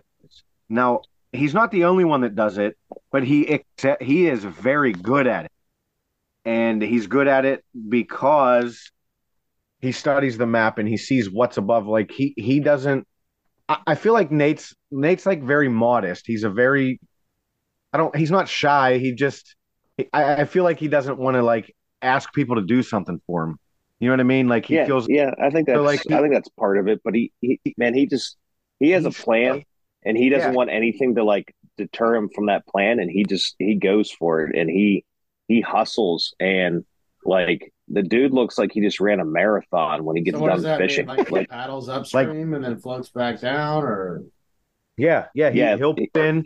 He'll even go. He'll go down. Like he he he plans. He he he does so much study on his map that, like when he does his float, like he'll fish down and then drag back up, or he'll fish up and float down. He'll drag up and float down, or he'll paddle up or whatever. However he gets there, it's it, it doesn't he'll really matter. he'll be He like just- dragging along the river, and people will be floating down. They'll be like, "What the fuck is this idiot doing? Dragging his kayak?" You know, just to, I guess, play. I don't even know if it would be really devil's advocate, but do you think it would be a deterrence to some people trying to get in? to Yeah. They're kind of like, well, well, so- I'd love to do it, but I don't know anybody to kind of. so that's what's know, so and i think and i think that has a lot to do with well I, I don't want to say a lot a little bit maybe to do with why ben also approached me because i am very like i'm i feel like i'm easy to talk to. I'll, I'll talk to anybody. I'm very open. I'm very so like I, I i'm just okay with talking to people. And you know i think a lot of the troubles with people finding floats is that nobody wants to talk about it and that's something that I will encourage. Eh, you know, I'm going to encourage. And I think people need it. out you know, people. I'm as going an to- out, as an outsider to what you're doing. I think that's something that absolutely would be needed for like long term success. Is like, hey, let's let's plan out some. Let's have like a separate Right. chat yeah, like about yeah, like here's how we here's a can how we can get some people that aren't into it into it by being like, hey man, like I have a seat Right. open in the truck and a space for another kayak so we can do the float together or something That's- or something like that. I- Right? I have a that's how I fucking trailer and you know, like That's how I got Phil Robertson. Right. My buddy Phil. He he's he was in a quad accident years ago. We went to high school together. He was in quad accident years ago. He can hard this dude can hardly freaking walk, man. I I've I, he's gonna hate me for saying it, but I I really I feel I feel bad for him. Not not like pity bad, but like just because like it's difficult. It is a daunting task for him to do some of the like th- things that I take for granted. Like it's so it's such a task for him to be able to just to to put his shoes on even like the dude works his ass off to get out there. And and I got him into kayak fishing man. And this dude like he would never see these places. He would never be he would never be Right. able to by himself see these places if I don't help him. So and I'm a helping kind of person. Like I'll help and I I will I will interrupt my float to go help somebody like say Joe Schmo, you know, texts me and says, "Hey, man, like m- my ride dipped or whatever, and I need a I need a lift or whatever. Are you cool with that?" And I, I'll just make it happen. Like you, you know, And I think you just I think that's a good thing. I think that's gonna do nothing but benefit you because, like me I and Greg feel- were talking about, like it does require some planning. And so a lot of times for us, it's like, hey, I can't get to so and so till this time. I can't get to so and so this time. So it's like, okay, let's just go to the Yeah. lake because I can be there at seven. You can be there at nine. You know, I can be there at five. You can be there at seven. Who cares? Yeah, we'll see each other in the lake. You can't do that if you're trying to shut do a float on the river. yeah, you're trying to you know do a float and have a shuttle system going on um to get back to the starting point where the initial ride was and stuff like that. So it's it's a lot more communication. So uh, Yeah. you know, I, it's it's. I mean, it's it's workable. You just sure, sure, but as long as you're open to it and and right, you know, yeah. communicating with everybody and I make a post. I think the more open you are to it when you're starting the system and and kind of getting people interested in it, I think it's just gonna nothing but benefit you because I think that's the hardest thing is like yeah like I'd love you know because some people aren't maybe the way you know I, I'll talk to anybody too the way we are Right. As far Like the- as just being very open so they just don't they feel like they're bothering somebody by Right. asking them Right. to help them get to and from. So like if you if you go out there and do like what you're saying you're gonna do, like it's gonna Yeah, be nothing but success for you doing Yeah, this. like, I don't care I think it's something I think it's something absolutely needed and you know a great idea. We we talked about it in the first episode with Ben. It's like, oh, that's that's really cool because we like float rivers too. You know, we we tend to gravitate to lakes just because of the ease of it. So if you can kind of mitigate that that difficulty of lining those things up a little bit by having like a set plan, then sky's the limit. You know, Yep. Yeah, it's it's a lot of fun. I'm really looking forward to it. Um, I'm I'm beyond excited. I've been I've been trying to do some really awesome things um, that you know it, I'm probably going to end up paying out of pocket for some things this year, but that's fishing. yeah, but, and and I'm really and I'm and I'm doing it because of the experience. Like right. right so like if you go fish an event there's like and there's nothing against the way certain people run events or the way this club or that club or whoever club runs an event but like if you make it unique i think if if it's an experience that you know is different and is you know it's enjoyable there all the events are enjoyable really unless you ain't catching fish which is 90% of the time when i fish an event. But you know if you just make it fun like if you if you Oh, just have fun with it like and it's different and you showcase like like this year i'm go, i'm buying i'm buying a pa system i'm buying like a, a, a speaker and a microphone and i'm going to introduce the top three anglers because that's their Yeah. time Yeah, I, Like, I that's can help you out with that if I actually had the time to do it because I already have all that stuff. that that's that's that's for them. That's their time to be like, I kicked your ass today, and and we'll all be there laughing and having fun. And like, here's the microphone. Like, congratulations. Here, you tell us how how your day went. What'd you do? Why Yeah. did you catch fish and I shit the bed and didn't catch one? you know, as long as you guys are communicative, communicative, it's hard to say after Yeah. like seven beers. I know. Um, Communicative. communicative. that that's a word, right? Mhm. And welcoming, then you're not going to have a problem. You know, that's the that's I think that's the hardest thing for a lot of people. It's not that I really experienced that here, but I know there's some trails out there. It's just you know, you got your top guys, so it's intimidating for others. Yeah, So- it's. I would say that it's something where, like, in comparison to last year versus this year. So last year I fished in one tournament, and Nick fished in a tournament for them as well. I did like a little weekend. Yeah, it was like their 360 event, and it I was the drawn on it. Yeah. so it was like the it was the KWPA, which they are very well run and everything. And um, as we've already discussed, I gravitated towards the Keystone series because you obviously allow motors. I have a kayak that has a motor, so that's where I went to if I wanted to fish a tournament series, like any type of an event. Uh, but I was able to like register for that event.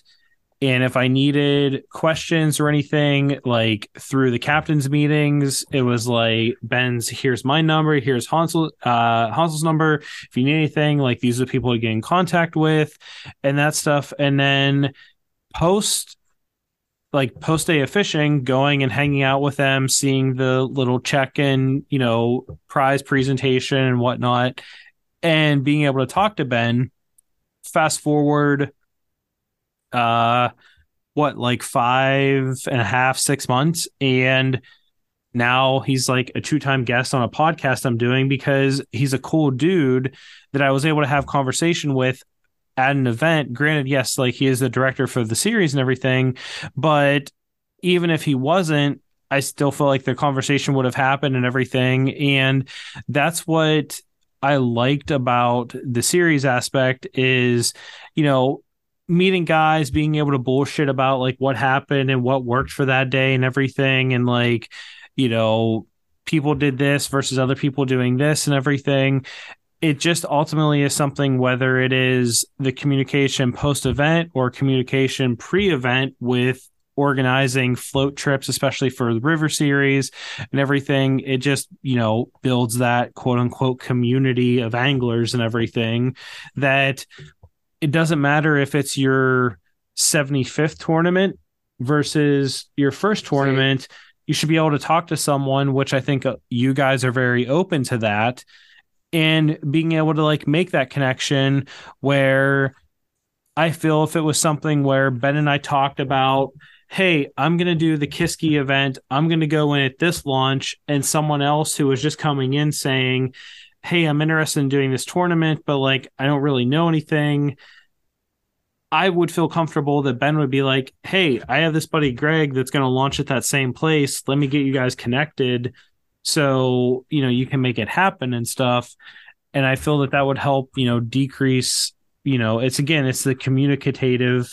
No, that, was even worse. That was worse than yours. I know. Yeah, Communicator. yeah, Tater, communicate, communicator.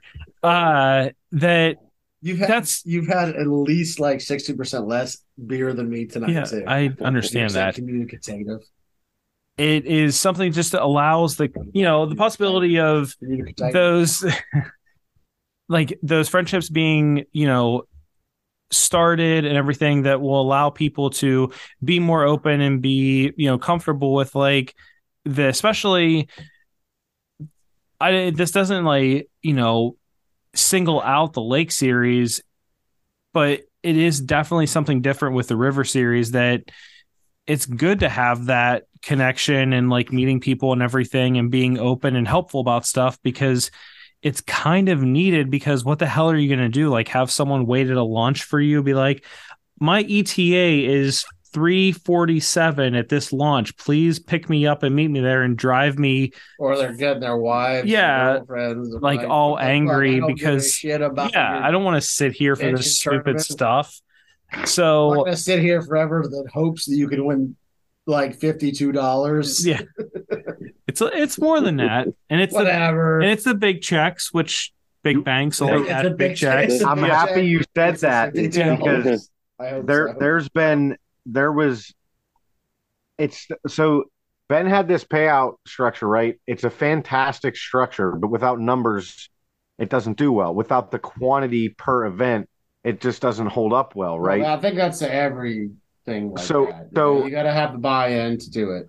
he he he him and Nate actually worked on a new structure and I can't wait for him to release that structure because I think the idea so the idea is similar um but it's just it, it, he moved he moved monies around for certain things to work better to to make it m- worth more for you to fish each and every event. Um, it- it's really exciting, and, and I'm really happy that it that it happened because I was, and I'm open about it, and and bet, and I I told, but he was like, well, what what's one thing that you would be, you know, what's what's a downfall to what we have going on, and I was like, I'm gonna tell you, I'll be honest with you, it's the way the payout works. I said the structure itself is fantastic with numbers, you know, um, because with numbers, then the end of the year payout would be, you know, huge. But without numbers, the whole thing suffers. And his idea behind it wasn't for that. Um, it just didn't it didn't work out. And he was like, I was thinking the same thing, you know, like we'll figure something out. And and what they have, what they've figured out, I think, I think it, it's going to do really well. I'm really excited about it. Um, I'm not going to really talk about it much because it hasn't been released yet, but they did some serious. It, it'll just be another. crunching. It'll be another episode. That's all. Ben will have to come back on for a third time and Serious discuss this and everything. and it, it, it's juicy. Yeah. It makes me Yeah, moist. yeah, it, was- it was uh, it was basically uh uh you know I put the the bug in, in Nate's ear and he went like Dr. Frankenstein on it and I was like wow I was like this yeah so it was uh yeah we worked on it but like Nate is Huh. the uh the, yeah, yeah. the he was behind that he was probably sitting there with like the whiteboard, like I win the majority of these. How can I make the most money out of me winning all the time? So, That's exactly what happened. I, right? Ryan knows what I'm talking about. I mean, come on. Uh, with do you expect uh with the river series being a little bit more widespread are you guys anticipating uh an uptick with the number of people entering for the events now especially since you're you know you're having a, a championship series on the susky that you might have some guys from out east that might be willing to come back this way for events and everything? Um, I do. so I, I yeah good I, I, I, a couple. I think there's going to be a couple that do travel. Um, I don't know, like, from what I've honestly read, like, in there, like, uh, Mickey, he's from out east. Um, I never even actually met the dude, but I talk to him all the time in Messenger. Um, he fishes at Susquehanna. He lives out that way. Um, he was like, man, he's like, I, I think he, I, I'm gonna try to, I'm gonna try to get him. You know, there, there's a couple. I, I think there's going to be a couple, but I think when we see that uptick, I, it's one of them things. Like you, you long term, like in my, in, in Ben and I have talked about it. Um, you know, if the, if that interest is there, we will 100% are going to try to make that happen. I mean, we we're not trying to be exclusive. Um, we're just trying to we're trying to make this these series benefit the majority of the people that fish it. Now, not everybody's going to be happy with everything, and that's just the nature of the beast. I mean, Well, I mean, no one ever, everybody. yeah, no one Yeah. ever is with this kind of stuff. Like So- everyone is always going to so- have an opinion on something that, like, well, I feel that first place should get 27% of the winnings, not 22% of the winnings or 24. Like, it's going to be stupid stuff like that. But I mean, my hope is going it, for you guys ultimately is that, you know, this may draw some guys in who are more inclined to wanting to just stick with river fishing versus going Correct. out into the lakes Yep. and, and there it- are there, it will allow that to a lot of happen. river guys. There are a lot of river guys out east, and I'm I'm really hoping, like with me and who I am as a person, and who I, you know, I, I'm literally I talk to so many people just to talk and and talk about fishing. I'm super open. I'm hoping, and, and you know, the, the already established like what Ben is such an awesome person. Like I I, I fish Keystone because Ben's a good dude, and like I, you know what I mean. Like they they have he he just has a good. It's a good aura, like you were talking about. Like you know, regardless if he's the director or not, I feel like those conversations with Ben, like Ben's just a good dude, and I want that to carry over into the River Series. And I feel like he sees that good dude in me, and you know, I, you know, I, I'm hoping, I'm hoping that the Eastern, some of the Eastern guys or Central guys do travel. I know it is far. I, I really do. I understand that. And it, it's daunting. It's a lot of time that you, and, and again, this goes into the planning. Who's they setting floats up with? So, you know, they almost have to come in pairs or, you know, thruples from that, that region to come fish these events because a guy out east isn't going to put all his eggs in a basket on a guy that might not show up at the ramp in the morning and he's five hours from home. You know what I mean? Yeah, that's true. So, so you know, it, it's. I'm hoping that interest is there. I'm thinking it's going to be there. Um, you know, I, but you know, it's. You never know what's happening. There could be nobody's. I could fish these by myself. yeah, it's it's tough to like because if you look at a map of of the state, you know, the Susquehanna is pretty much your your eastern boundary when it comes to uh, moving water. There's some other stuff out there. I'm sure those guys will probably, you know, hit me for, but uh, you know, Delaware. I think we spread it pretty good. Like we got northwest, southwest, central. You know, we're back out to the Susquehanna. I mean, we bounce around pretty good. I mean, it's not perfect, but I think we also do some things this year that kind of set us up to uh, almost as like little feelers. You know, see how people like yeah. having uh, respond to events. everything. Yeah. So we, you know, we, we kind of do that. It's not like a, a full fledged, and we're always changing stuff every year. I mean, we've never been the same for any year, and and I don't know if that's me or or you know what it is, but you know, I I don't know that I would want to have the same events on the same month every single year. I think it's it's just too monotonous. I like to mix it around, change the season, change the time, you know, bounce that stuff around a little bit. And, if fish is different, it opens that body of water up to somebody else who might fish that a little bit better. I think it just it spreads the love a little bit. Yeah, and I I ultimately think that you know, with the way that you guys have planned stuff out, that it should allow people to look at, like you've said before, of, oh, I'm going to fish this river event. Well, if I'm going to fish this river on a Sunday, why don't I just come out on Friday and I can fish this lake event with it as well? And, you know, it just, it allows the possibility of, of some, you know, building blocks to start a good base and hopefully people will, uh, will catch on to it and the system the the trail continues to grow and the series continues to grow and it'll you know always have my support as long as i'm allowed to keep that nice uh, motor between you know in the front of the boat between my legs. Oh that, that's fine by me. Uh but we are we're rolling in here pretty good and before we end up making this extra long form uh, variety of a podcast. I do have a quick. I do have a quick update though. Okay. A very important update. What's your update? I was in Sheetz the other day. Oh no. I I was not fishing, so I did not purchase. But the sun butter sandwiches were gone, and the other sandwiches, but not all the flavors. The they honey and peanut butter small sandwiches had returned. They returned. They returned. Okay. And I can only attribute that to this podcast of of uh, Sheetz listening. Somebody's listening. Somebody from like, from somebody from like, Sheetz higher up. these stupid ass sunflower butter sandwiches and get yes. some real peanut butter back in here. Yes. This is a Ryan. If you have not listened, this is a ongoing battle that initially. I yeah about because uh, I always before fishing trips I grab a handful of these like they're like the little pre-made peanut butter sandwiches and baggy. I know exactly. They're like uncrustables, but yes, like exactly. Yeah, that's exactly what yes. they are. Uncrustables, but they're I guess. But they took them away. Brand. But they got rid of them in favor of some like peanut-free stuff. Peanut-free peanut butter. Yeah, peanut-free. That's called sun butter. It just absolutely drove me fucking insane.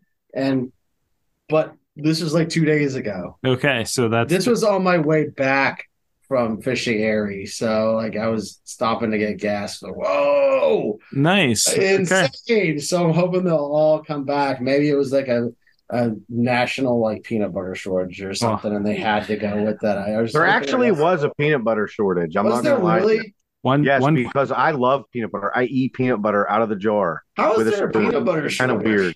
I don't how- know, but it's it was real. Like you could not get peanut butter at like even at like my local Walmart. There was no peanut butter for like a month and a half. I, I, I sure hope that that's the problem. I thought it was something like we're gonna make the entire store peanut free. Like, okay, I got a heart. Like, you know, I don't want to like kill a child who has a peanut allergy, but they're like wrapped up in their own individual bags. They say peanut butter. Like, all right, you're a parent.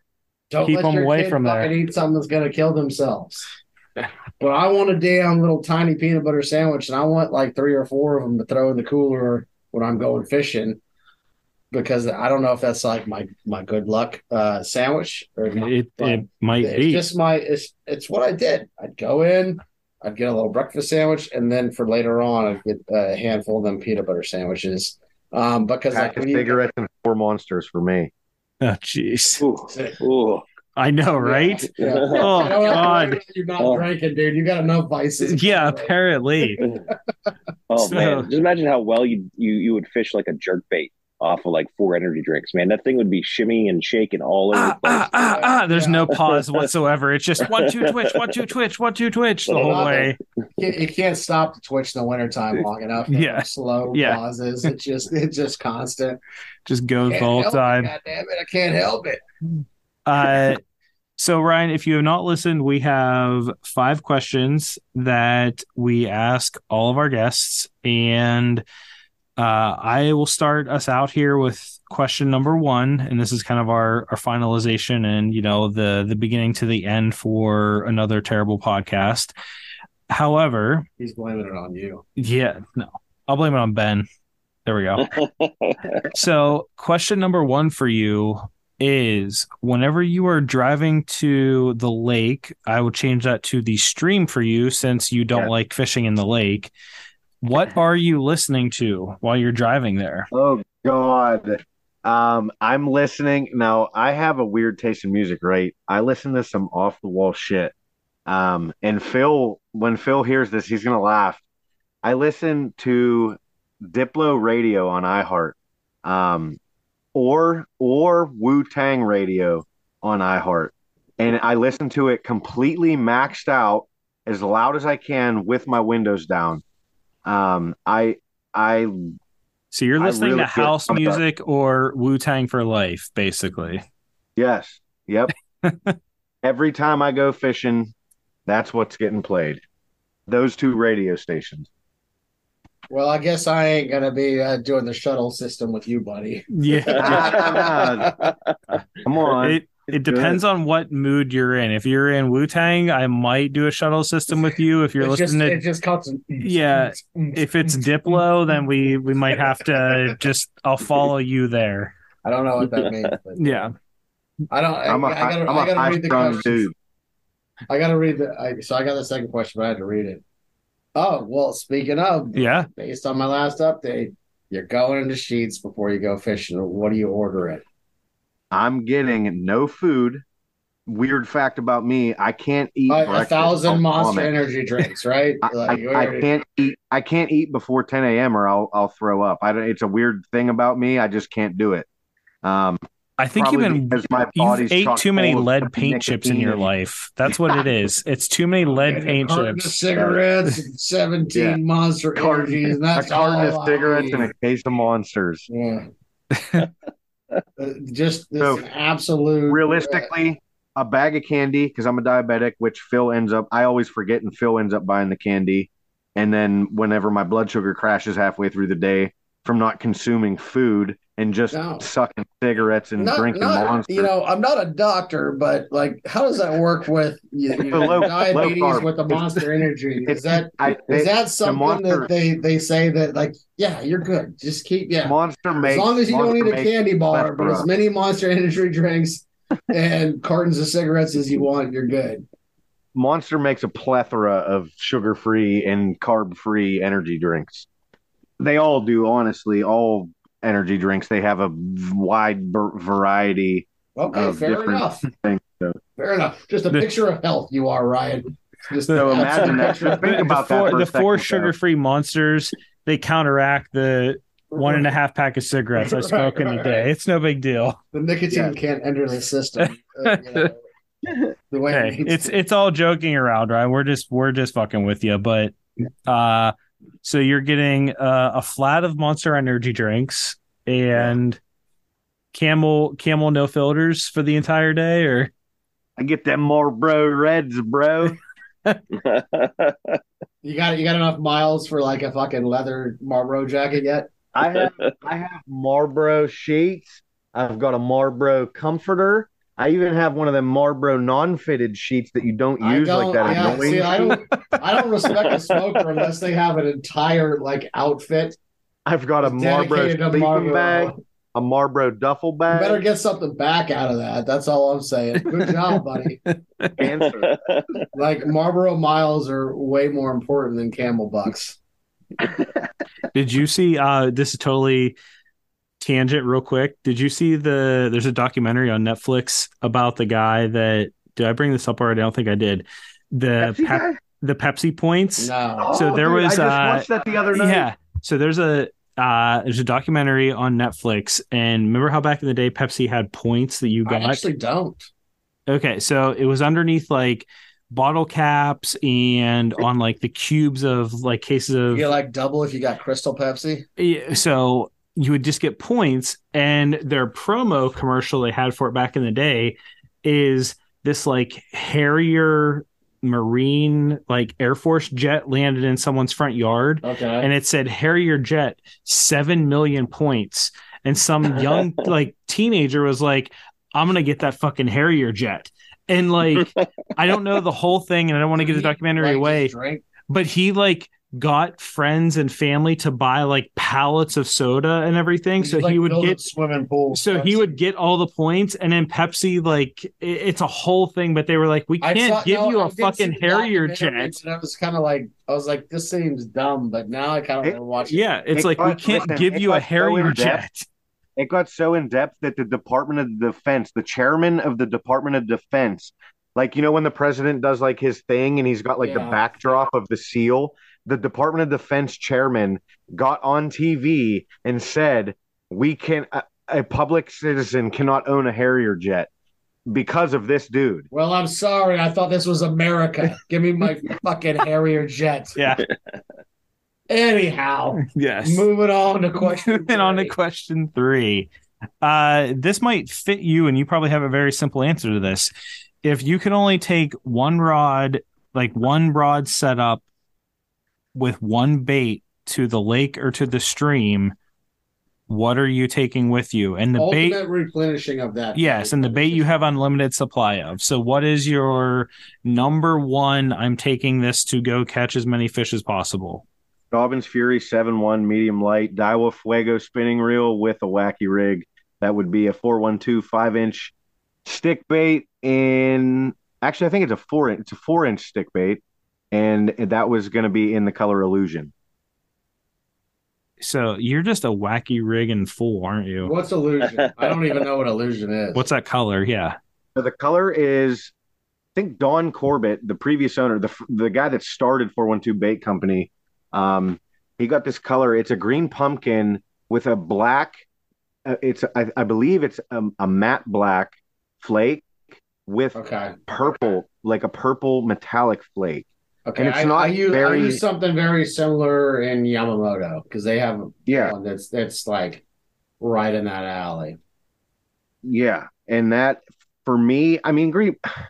Realistically, if it's that that green pumpkin color, it's gonna work. I mean, there's it does. People, it's kind of like catch-all color. People, people can... read into colors so much, and I'm not gonna. That we could have a whole episode about colors, but eh, I people read into it too much. If if you go, I mean, you can get anything if it's a green pumpkin black, a green pumpkin orange, a green pumpkin this or that or the other.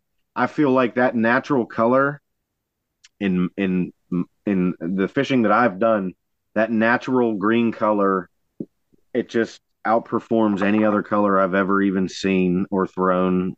It, it's it's killer.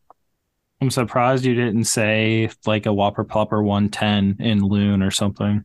Bone Bone's the guy, the only one I throw. I, so if I, you said if I had to pick one, I only take two, and that's the other one. Oh, we got the one. we got the, yeah, we're good. We're good.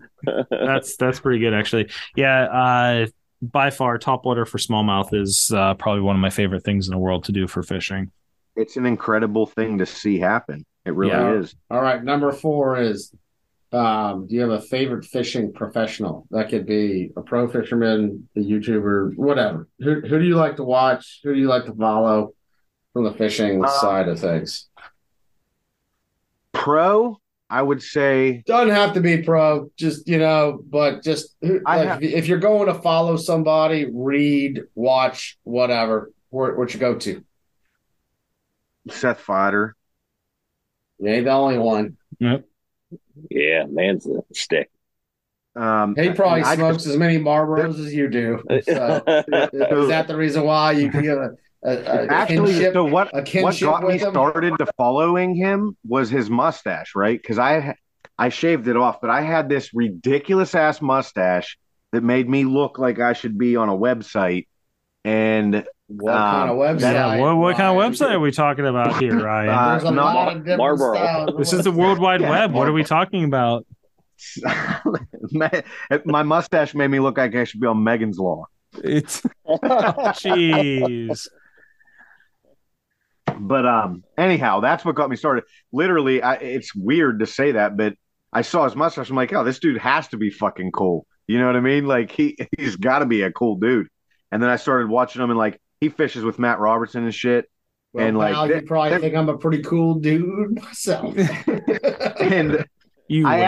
actually, My I actually mustache, man. to be in the all the all bass mustache. He had a competition going. So it, this dude's a character. He really is. If you really look at like some of his stuff, No, Like, he I, does- I, I watched some of his shit for sure. he he does the hockey the hockey hair right because he's from Yep. Minnesota or whatever up north and th- he he did the all hair whatever he did this competition and I actually sent a picture of my mustache I think it was Omnia who is ma- like one of his main sponsors is they ran this competition to get on the like win a prize pack or whatever and uh I sent a picture of my mustache in, and they- actually, I was like, nah, they're never gonna. But it's just me and my personality. I'm like, they're never gonna back.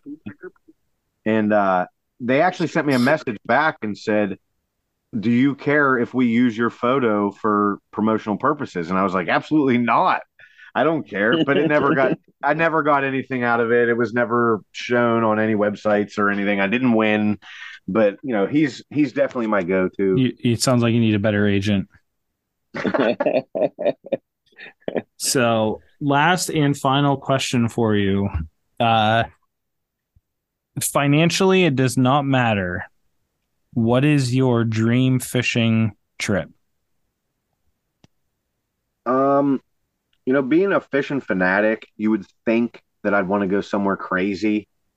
Um, like, uh, you know, like fishing for reds down in the flats or whatever. It's not me. Like, I am, I, I, I'm not saying this because like I'm trying to promote me being a director of a river trail. That's not. I'm saying this because this is me. Like, that's me. That's what I enjoy. If if I had to pick, I would say going like somewhere like maybe Montana or like Idaho or Wyoming, even like somewhere like you know, like the old Western cowboy movies. You know, you always see them camping along a river and like they've got the canyon, like the mountains in the background. Like my my ultimate That's fishing trip country, buddy. would be like I would go and I would put in and I would float for like two weeks. I would and I would camp wherever I just would pull off and I'd start a fire. I'd sleep on the ground and have you know MRE type, type food, and I would just live like that for two. I, I wish I could financially and like with my kids. Like you just can't live like that, but I wish I could Like if I could live like that, that I would be and I you would never see me again. I would get lost in the mountains, man.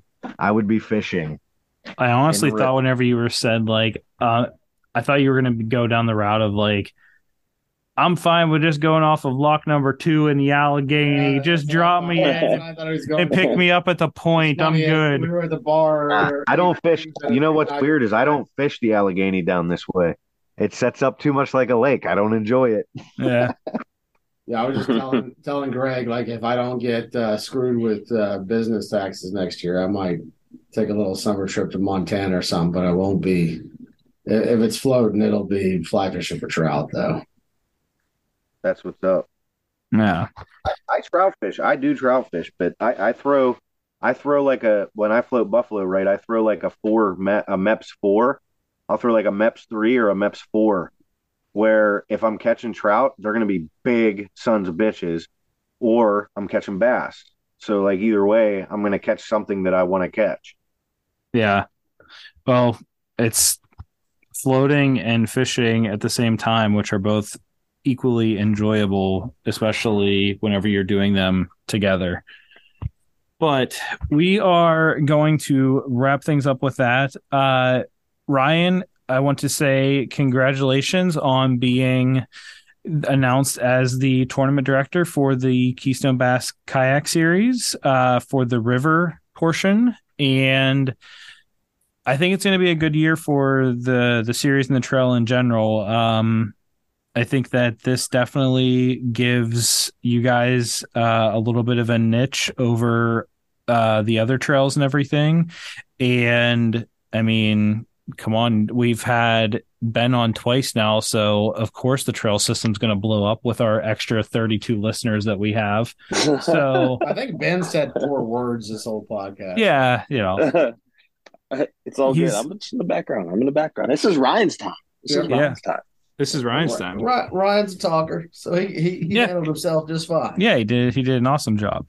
But no, I I do think that it's a it's a pretty cool thing. Um, I know that I plan on fishing uh, multiple if I'm able to. Uh, I would like to try to get Nick out to one of them, and something that we have discussed um, would be to more than likely do an episode from uh one, two, three, whatever we possibly think of is feasible for us. Uh, doing an episode at the events, just even quick little, uh, little interviews with everyone and everything. So we'll see if that's hopefully able to uh, to happen. But yeah, I think that we've had a good one. It's going to be a good year in 2023 for the series, and I think everyone is uh, very excited for it. So On. Thank you. Absolutely, guys. Well, that's going to be it for us. Uh, another episode down, another uh, enjoyable evening, beers, wings, and uh, fish and talk. It's all it's all fun. So you can find us Yeah. on all the normal podcast platforms: uh, Spotify, Apple Podcast, uh, Anchor.fm, and uh, till next time, the uh, bastards are out. Yep, we're gone. Later, Thanks, guys. Appreciate it. Larry. Peace.